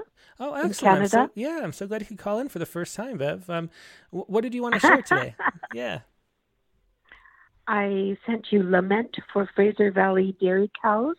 Perfect. I have that right here. Is there anything you want to say about it before you read it? Well, of course, we are all in shock with the floods in the Fraser Valley in BC and also down into Washington, um, and uh, I just felt so I, I felt hor- horrible about the dairy cows that were left in their barns hmm and um, couldn't escape. Oh, and wow. I, that, that is heartbreaking. poem- I, I hadn't heard that. yeah, yeah, and the poems just sort of came to me. So there were thousands of animals that died, um, thousands of cows, and um, some were some were rescued, but the farmers had to leave because the floods came so quickly. Oh, wow. That's and the Fraser. Valley is a real dairy industry. Mhm. Yeah, yeah. Well, I have it on So shall I start? Yeah, go ahead. I have it on screen for everybody at home. Just read your own copy and go ahead whenever you're ready. I'm ready. Expectantly, with udders huge, engorged, aching, waiting for stanchions' gates that will never open for them again. No disinfectant odor smarts their eyes. Nor mechanical pump signals relief at end of day. Only silence greets their agony. Blinded by their pain, they bawl into a restless sleep until dawn filters golden through the rafters. Their ears strain for the daily early welcome sounds of scattered hay signaling an end to hunger, of clanking vacuum pumps to relieve their bloated udders. Still, this yearning is only met by silence. Dark pools ooze around their hoofs as puddles converge from large to deep. A shared fear snakes around the barn. They're keening now at frantic pitch. While gritty wet, while gritty wet creeps up their legs, it grabs and fetters fast their feet. They shiver as they bellow. Quieted as this mud pack cools and buoys their swollen teats, providing brief respite before it crawls higher, placing a leaden cloak upon their shoulders, holding them as they struggle, desperate to escape, but where? It reaches their tongues and lips, but does not quench their thirst. They raise their heads to jerk free, but they can move no higher. As it creeps up their necks, they choke and gag. Their eyes bulge out in terror. They bawl. They cry. They call. There is no answer, no escaping now. The slimy mire fills their mouths, their nostrils, throats. They slump, muted all. Motors skid along the flood drenched plains, allowed to return home at last.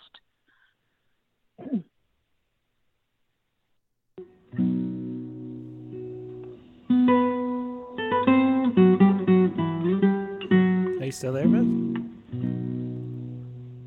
Hmm. Well, that is strange. So, I don't know what happened. Music just started playing. I'm sorry, Bev. Uh, but I will read. So, motors skid along the flood drenched paths, allowed to return home at last. Farmers turn off their engines and strain to hear their silent herds. Hmm.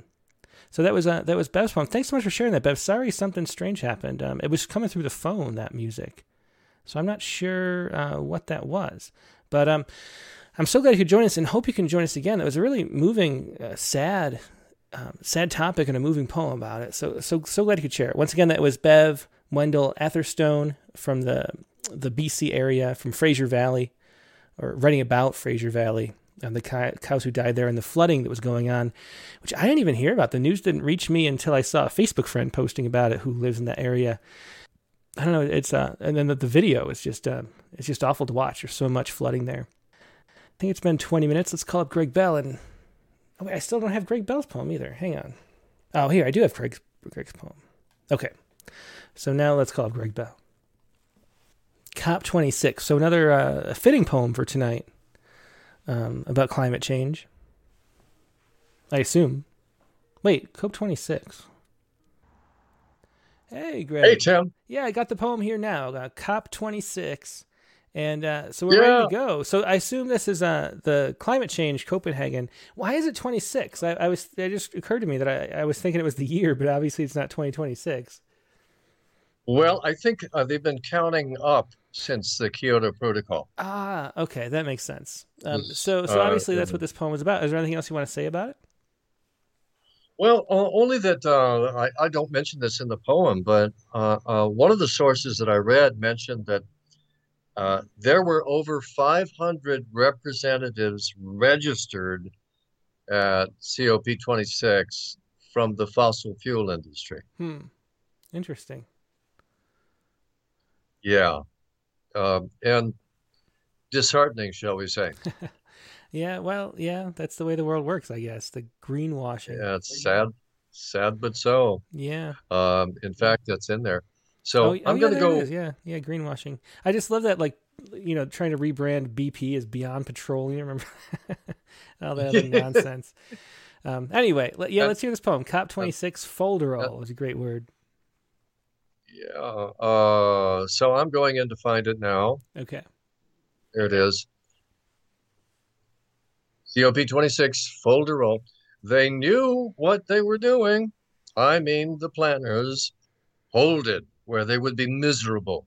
The kids, the activists, the island people. Oust them from the playing field of wheelers, dealers, and idealistic leaders who try at least and isolate with the old divide and conquer in glacial Glasgow across the River Clyde, where no one hears their protests but the police. And look, who are these legion of glad hand shills who grin and say, We're with you all the way? But let's be sensible. Gotta grease the wheels. Greta cries, Greenwashing Festival. Talks break down. King Coal resumes his sway, and nobody's happy but the fossil fools. fossil fools. Uh, thanks for sharing that, Greg. Uh, uh, did you come up with that? Fossil fools? That's a great slogan. Yeah, I did. As a matter of fact, I mean, I, I would imagine there are a lot of people who've come up with that. Um, more or less simultaneously. It's in the air, isn't it? Yeah, I guess so. Well, it's great to hear from you. It's been been a while since you've been able to join us. Uh, it's nice. I'm glad to, glad to hear you're doing well. Well, you know, I, I didn't know about the changeover to the Sunday evening, ah. and uh, I've been using Facebook to try and get the information, and that's like that's like heading into the labyrinth looking for the Minotaur. Well, nowadays um, on the website, if you just go to rattle.com, there's just a playlist and it always has the most recent ones and stuff. So, yeah. So um, anyway, yeah, great to talk to you, Greg. It's it's been a pleasure. Well, uh, good to see you, Tim. Yep. Have a good Take one. care. Yep. You too. Ciao. Bye. That was Greg Bell from the LA area reading a COP26 folderol. And um, I'm going to now. Um, ah, here's Anita's poem. So let's call up Anita again. Hi, Anita. It came okay. it came through perfectly this time, so we are all good to go. Is there anything you want to say about it to introduce it? Uh, yeah, I'm getting it pulled back up here to my screen. I will say I wrote this a few years ago in response to a prompt, and what uh, prompted me to um, decide to pull this one up tonight uh, was the reading of your uh, first poet, um, Brittney, I believe is her name. Mm-hmm. Um, yeah, I didn't uh, come in right at the beginning, but I came in when she was reading some of her daughter poems in which she looked back at uh, mythology and stories. And um, I don't remember the exact prompt, but it was basically to write a poem taking a um, storybook character or something like that and um, to make a poem about that. So uh, this um, well, I think it'll be pretty obvious. Um, the story, I won't give it away. I'll just go ahead and read the poem. I think uh, people yeah. will get it. yeah, sounds good. Sounds like a perfect poem for tonight, too. Go ahead whenever you're ready. I have it up for everybody else. Yeah. Okay, great. Um, so this is Shattered Dream. It's a persona poem. Okay. Of all the substances with which to fabricate a slipper, I should have known much better than to let my feet be shod by a fairy godmother or not. To one with wings, feet are just a place for fancy, to decorate as one desires, not the sole support of a girl who needs to run. Yes, I was nearly swept away. The way he looked into my eyes as we danced through the dazzle of the palace, the pressure of his hand low on my back as we whirled past the stairs. But later, on the terrace, when I sensed the need enormous as the night sky above us, not his alone for his dream girl, but his father's and the old queen's too.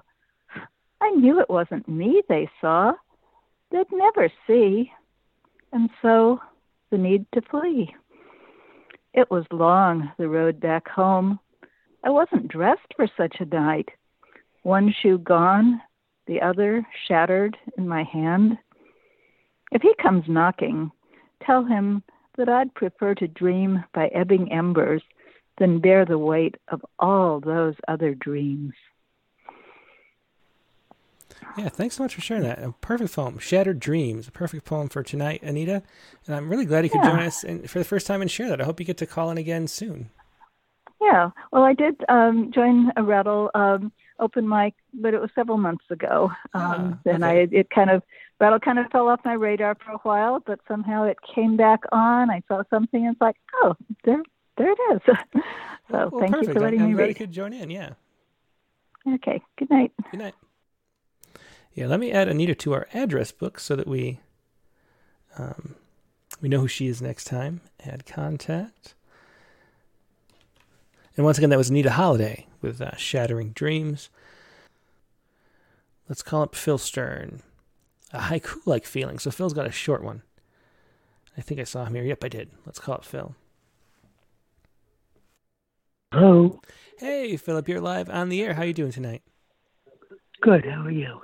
I'm doing great. Uh, so you have a uh, a shorter poem, that sick feeling. A guy walks into a bar. Is there anything you want to say about it before you read?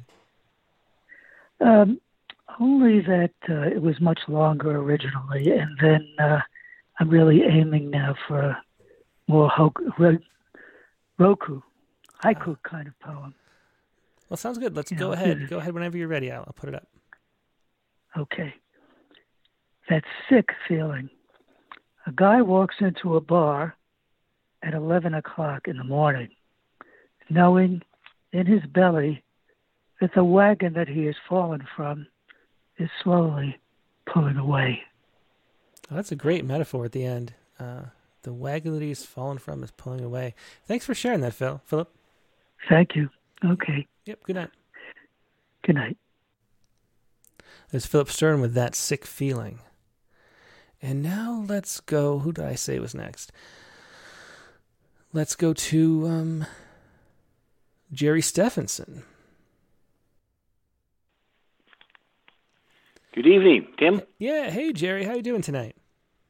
Hey, I'm doing pretty good. You're sounding like a great show tonight, by the way. Whoa. Thanks, I appreciate You're knocking it. the socks off them. yeah, it's always a pleasure to hear from you. So, what do you have for us tonight? I got a I got a short one for you. I I've been really enjoying these prompts, and thank you for reading mine for last week. I enjoyed that. But I it's the the bar thing, right? Uh-huh. I had a friend of mine who had a really job that was terrible Monday mornings and I used to phone her Monday mornings and, and interrupt her and tell her a guy walked into a bar joke for about three months in a row. she loved it, and I loved it. She gave me the prop, so I jumped right to it. But I wrote this one here, and it's a little different thing, but I'm I'm enjoying it. So are you ready? Yep, I'm ready. Go ahead. Okay. This morning coming down, guy walks into a bar. Bartender remarks, "We don't serve here till ten o'clock. I prefer my bar to be set lower than that. Let's say nine thirty. Uh, fine, ten. Uh, bring around. One for me, one for myself, and I, because I hate to drink alone. My tale is storied, my tab will be long. Telling it is like spilling rye on each lie. My, how bad times fly so slowly by. Oh wow, that that there doesn't. Yeah, good turn at the end. Thanks. That was this morning coming down. Thanks, Jerry. All right then. Take care, eh? Good job, buddy. Yep, yep. You too. Same here. Talk to you later. Okay, bye. Bye. That's uh, Jerry Stephenson with this morning coming down. His guy walks into a bar story. Um, So here I'm going to read. I'm read Clayton Clark's. I think I'd read two poems here. Then we'll do a couple more callers. Um, Clayton Clark wanted me to read this. A guy walks into a bar. This is Clayton Clark's poem. Um, Clayton can't make it um, this time on Sundays, but maybe, maybe in the future. Let's see. So a guy walks into a bar, having leashed his troubled mind to the fire hydrant outside in hopes someone will steal it. He has come from the light, circles a stool, then sits. Eyes adjusted, he's astonished to see a map of gold veins traced on his face in the mirror and believes he is ready for transmutation, for individuation, no longer a slave to the strain of the day. He orders a brew to soothe and allay any and all distressing news. He drinks, sighs, licks his lips, and blinks in the light that glints off the glass of encased spirits. This, when a cop walks in holding the leash and cites the guy for disturbing the peace. Another good poem. Thanks for sharing that, Clayton. That was Clayton Clark with a, a guy walks into a bar. And I was thinking, all this talk about guys walking into bars. We have the best, um, such a good poem about um, alcoholism, actually. And uh, Uh, I thought I'd share this. This was one of the winners of the Neil Postman Award for metaphor. And feel all the great metaphors in this poem by Martin Vest. This is Man on Fire. Man on Fire by Martin Vest. At first he looked nice lying in the hearth. At the end of the torch he kept Frankenstein away. He lit the streets on a dark walk from a, from a seedy bar. When he wanted to dance, he danced. When he wanted to sleep, he was a lamp that wouldn't shut off. He seethed and roiled in his body of tongues, climbing the walls like a madman. He flickered and snapped. He grew to a roar. Alarms went off. Sirens sh- sounded. The throat of his upturned flask chanted, Go, go, go, like a flammable cheerleader. And you stayed. His smoke clung to your skirts and coated the dishes as he stumbled from room to room, screaming more, more. You remember the night that you met him, there had been others to choose from the drowning man who sat next to you, groping at your blouse as he sunk to the bottom of his whiskey and soda, the rainmaker with cold gray eyes who stared into the melancholy of his gin and lime. But Man on Fire never stops grinning. Man on Fire, with his twenty shots of everything, with his flash paper slights fueling the crackled of their own applause and you, parched wind, whistling like a spoke, like a runaway train, howling in your body for a keyhole of quick escape, for a fast way through the wall. What would you want with water? That was uh, just great metaphors in that poem by Martin Vest, Man on Fire. And uh, let's go to. Who do we have left? Let's go to uh, Richard Westheimer. We also have Mike Bales. Hello, Richard, from a new remote location. It's good to see you. Location. There no bookshelf behind me, no mandolin on the wall. Yeah, you've you've moved. I have, I have moved. I'm in my son's house in Baltimore. Well, that, that's uh, great. I'm glad you could get out to visit. Yeah, it's uh, it's uh, first time I've been away from home for more than four or five hours since the pandemic. So oh, it, wow, it feels. I'll, I'll say it feels great. yeah, well, I went to um, the, the a pie party. I mentioned this earlier, and it was the first like gathering I'd been to. It felt so strange. I was like, like I had to go outside for a little bit just because yeah. it was, uh, you know, that many people in a room was a little like, whoa, okay. yeah. Well, and it can be that way anyway. Much yeah. less twenty months of of enjoying our that, that's for our sure introverted um, uh, j- joyful world that we've been in. Yeah, yeah. I mean, I could just, I could just never leave my property. I, I want to go outside, but if I, ne- I could just never leave the the yard anyway. well, it's been nice, and I pre- I appreciate the recognition that you don't recognize the background here. okay, so what did you want to share? This is no time for blackberries, is what I have. Uh, so I did send that in, but I, I want to. If there are there time for two, I, am yeah, sorry that. Yeah, I... sure. We're not in any big rush.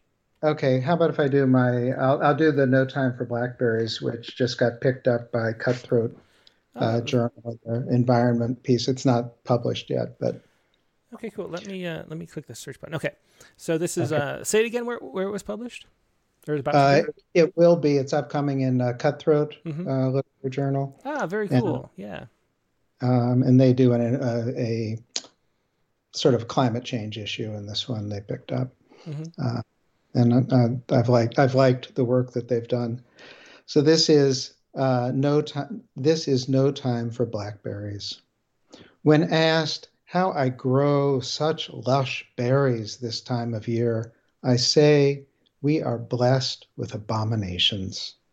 Unrelenting dog days shouldering their ways into October.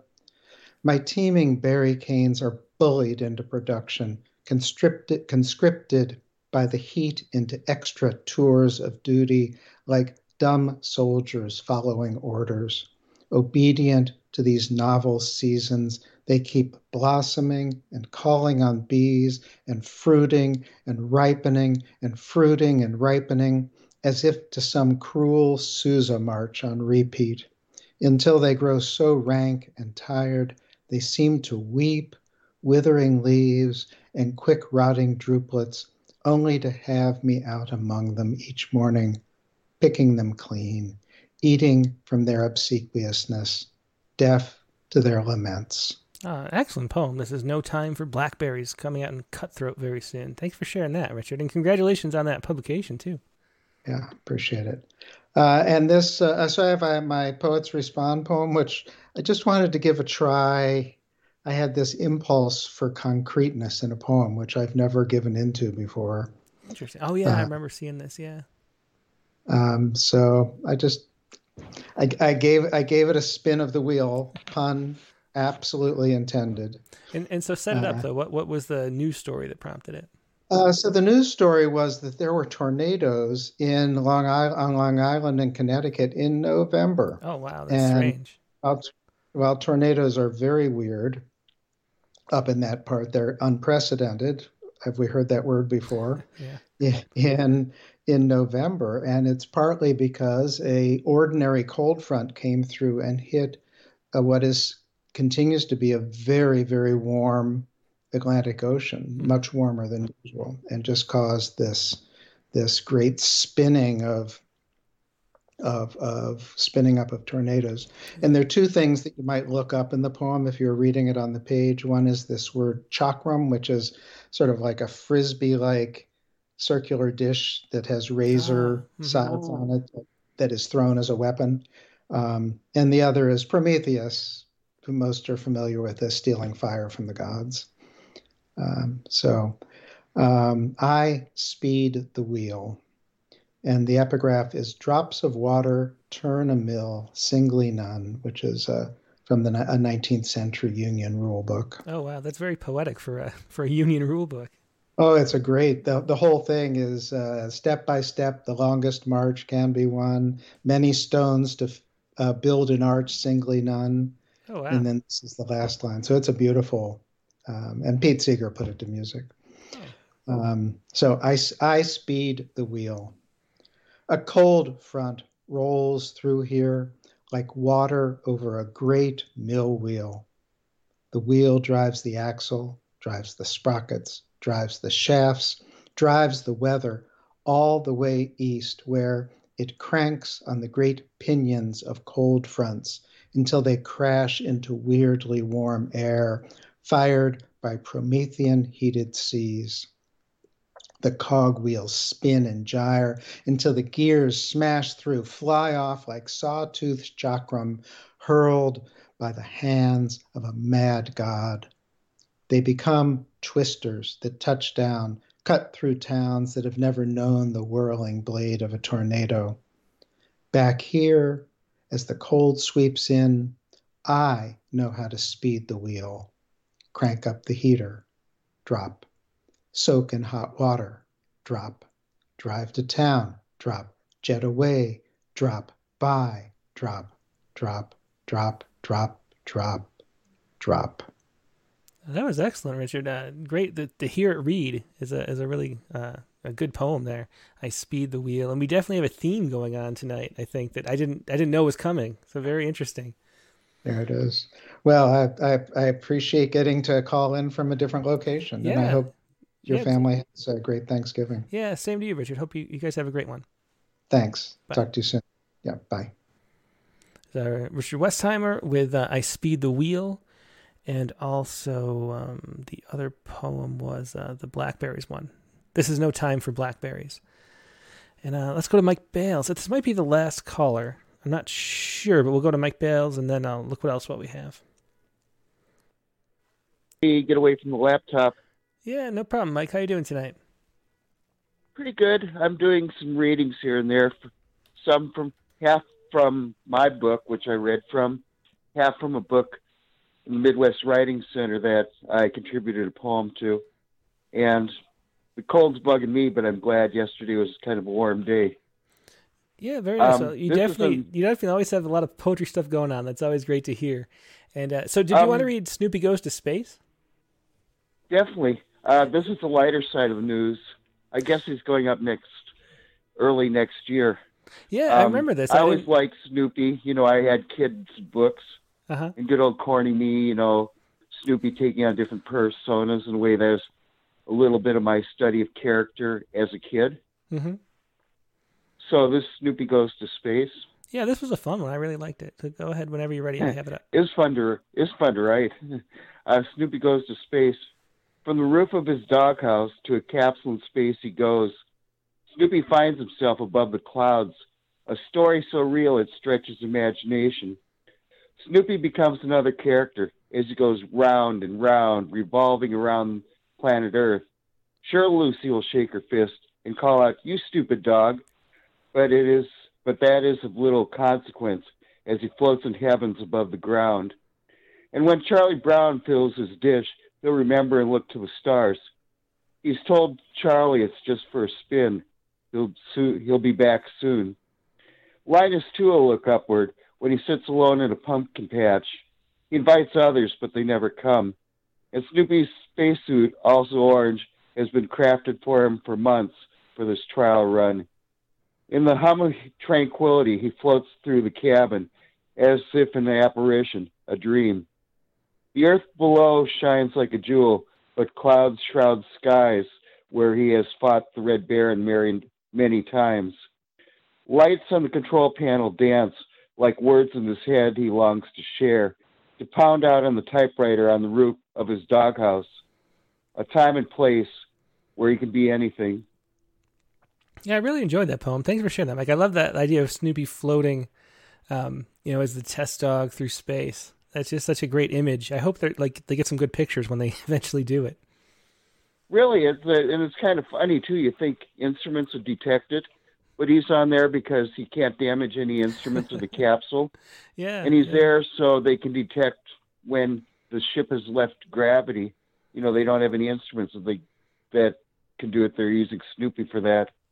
Yeah, it's a fun story. I'm so glad you could write a poem and share that, Mike. Okay, thanks. Yep. Have a good night. All right, bye. Bye. There's Mike Bales with uh, Snoopy Goes to Space. And let's go. We're going to go back to Guy Chambers and see if we can get in touch with him because that call dropped suddenly. So we'll see if this works. She has a poem called John Bull, which if we don't connect, I will read. But let's see. Hey, Guy, you're back. So I don't know what happened when the call dropped, but then I couldn't call you back. I don't know what happened. There's going nothing. There was nothing. I go, what how happened here? So, okay, yeah. Uh, This is one one of my prompt poems like for this week here and that. And like I said, I was trying to think, what about person going to bard? And the first thing I thought was about an English bard, and the name John Bolt came up, and I said, oh, write about that and see how it comes out with. I had another poem that I written about the same as that called Pot Belly, Uh-huh. shoulder, shoulder, shoulder, uh, s- sh- yeah. and uh, but I said would use this one instead. So this one is called John Bull. Great, let's hear it. Okay. Okay. A guy goes into the bar, the stomping grounds, after hours, on tap, overlap. John Bull, Man Mountain, trimmed and burning. Strapping buddy, iron sturdy.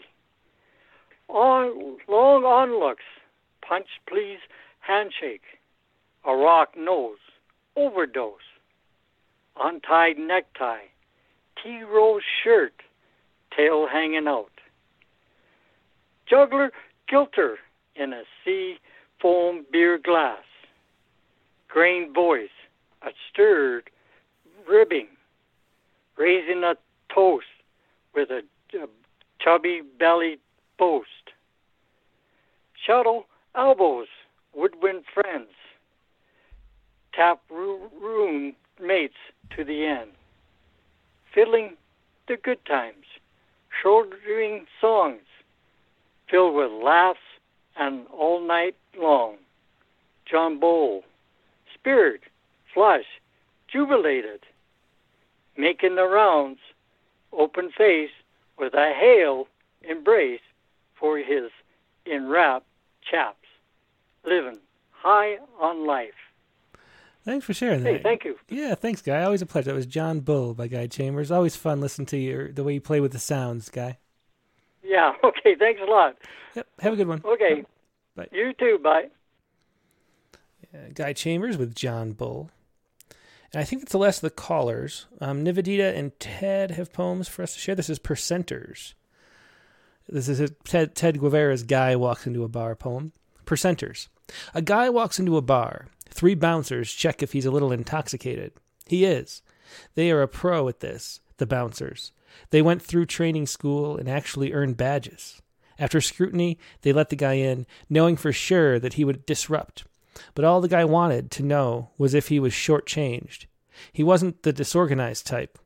He would never topple a chair or break bottles on the wall. When the three bouncers didn't see violence in him, they tripped him from the back and kicked him in the head. If they had an S&W Model 29, they would have used it point blank on the man. You see, the change was precious to them, right or not, given to man. At the same time, correct tallying of his change was also important to the man, as vital as walking out of that bar, free and with integrity.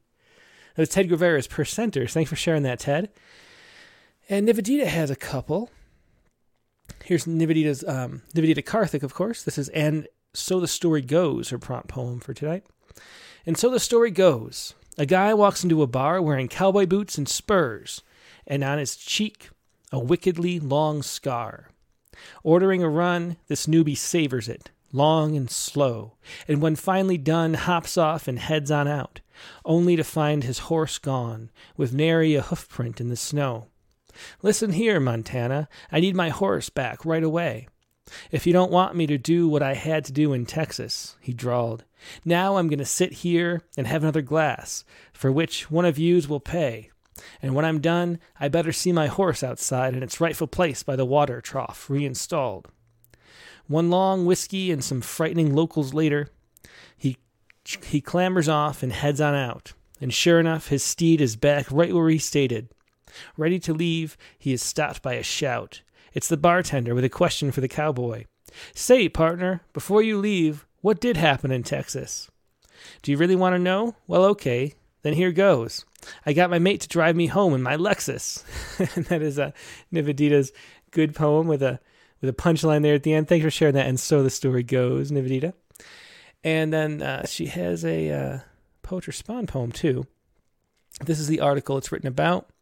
Don't ever get caught napping. Pillow fighting enters combat sports arena.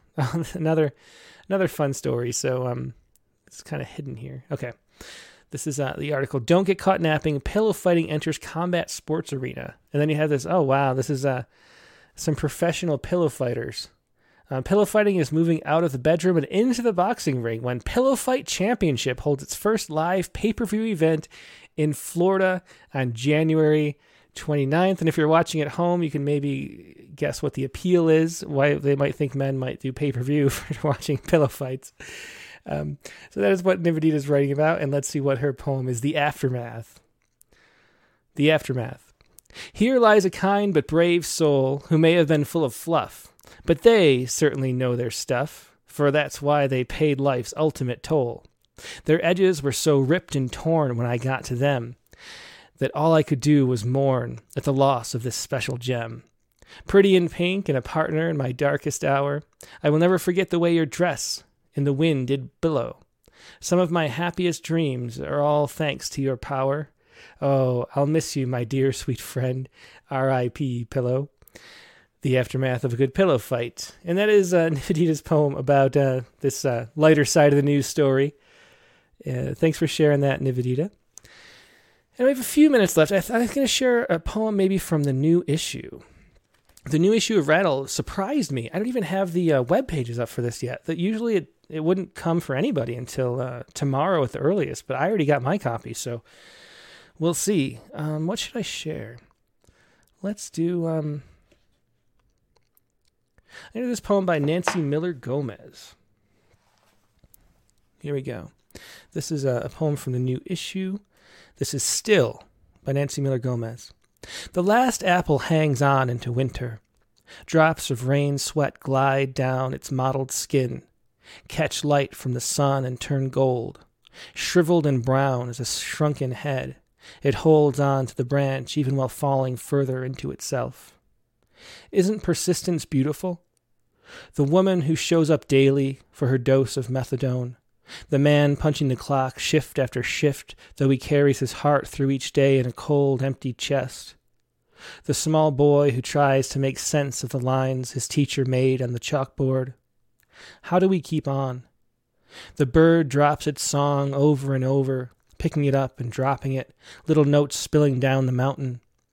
My father on his deathbed, eyes still filled with wonder, he lingers longer and longer in the spaces between each breath, stepping carefully onto the ledge of his last thought. And that was still by Nancy Miller Gomez from the new issue of Rattle, number 74, with this wonderful owl on the cover. I love this painting by Kelly McQuain. And uh, that should be for all subscribers arriving sometime this week, I guess, or if it hasn't already. So um, that is what's going on now. And let me finish up. First, let me make sure I'm not missing anybody who wanted me to just read a poem. And I think we're good. Okay, so um, let me do the haiku, or the saiku, I should say. And what was this week's saiku? Let me refresh my memory. Oh yeah, so this was a the first time, and this is one of those things where I would assume that that this has already been studied a lot more than it has. But this is scientists capture humans' earliest emergence, and so this is from the University of Bristol. This paper that just came out, and um, Um, so, young children's ability to laugh and make jokes has been mapped for ages, or mapped by age for the first time using data from a new study involving nearly 700 children from birth to age four. So, what these researchers did is sent these complicated surveys to parents and had them log and ask questions about when laughter appeared. And so the and, and laughter starts happening, like a sense of humor starts developing at, at one month um, for some children, like playing peekaboo and looking at funny faces and things, and then develops, you know, over the years, where sort of moving out and toward different kinds of rule breaking, where you know where your expectations are subverted. You're looking for one thing to happen, then something else does, and then you experience it as laughter, which who knows what I think it probably like compels learning. And there's something really interesting about laughter too that has something to do with that. Um, you know that at the end. Um, you know, Brittney Corrigan was talking about the way that at the end of a good poem with a great line, there's that little like, like that little gasp, and somehow that's related to laughter in a fascinating way, I think. And so it was interesting to look at this study and, and look at how laughter develops. And they also found across different different cultures that the survey was done that the laughter developed at like the same rate. So it seems very innate. Um, our ability to laugh and, and, the way it progresses as we grow up and, and our, our sense of humor develops. And so this is my quick saiku to end the show. A toddler's laugh, every step a delight. Toddlers laugh, every step a delight. And that is your saiku for today, and that is the show for today. Uh, next week, the prompt is going to be write a poem about a snake or serpent. So another simple prompt for this week: write a poem about a snake or serpent, which I'm not going to like because I don't know if I mentioned it before, but snakes are the one thing that kind of creep me out. Like I have dreams, I do a little bit of sleepwalking, and I have dreams where like there's a snake under my bed all the time. And I jump up and like ready to like attack the snake or something. And that must be like deep in my collective unconscious ancestral memory or something. We really didn't like snakes. Uh, but that is your poem. I don't know if I like this prompt, but write a poem about a snake or a serpent is your prompt for next week. And next week's guest is going to be David Kirby. Um, his newest book is Help Me Information. He also has a, a really, a really good looking book. I'm going to have to read this, it's pretty long. Um, it's called The Knowledge Where Poems Come From and How to Write Them, which just came out. It's a book of prose about poetry. If I can reach it, I'll put it up on screen. Um, I'm trying to avoid all the bumping into the microphone stuff. But here it is. This is uh, David Kirby's book that just came out as well as um, is Help Me Information, which you see on screen there. He has this this new book, um, The Knowledge Where Poems Come From, and and see how thick that is. This is uh, from FlipLearning.com, and I'm excited to read both of these during the course of the Thanksgiving weekend. And David Kirby will be your guest. He's one of the most popular sh- poems we've ever published online. It's his poem uh, More Than This, which became the title poem for the book before, Help Me Information.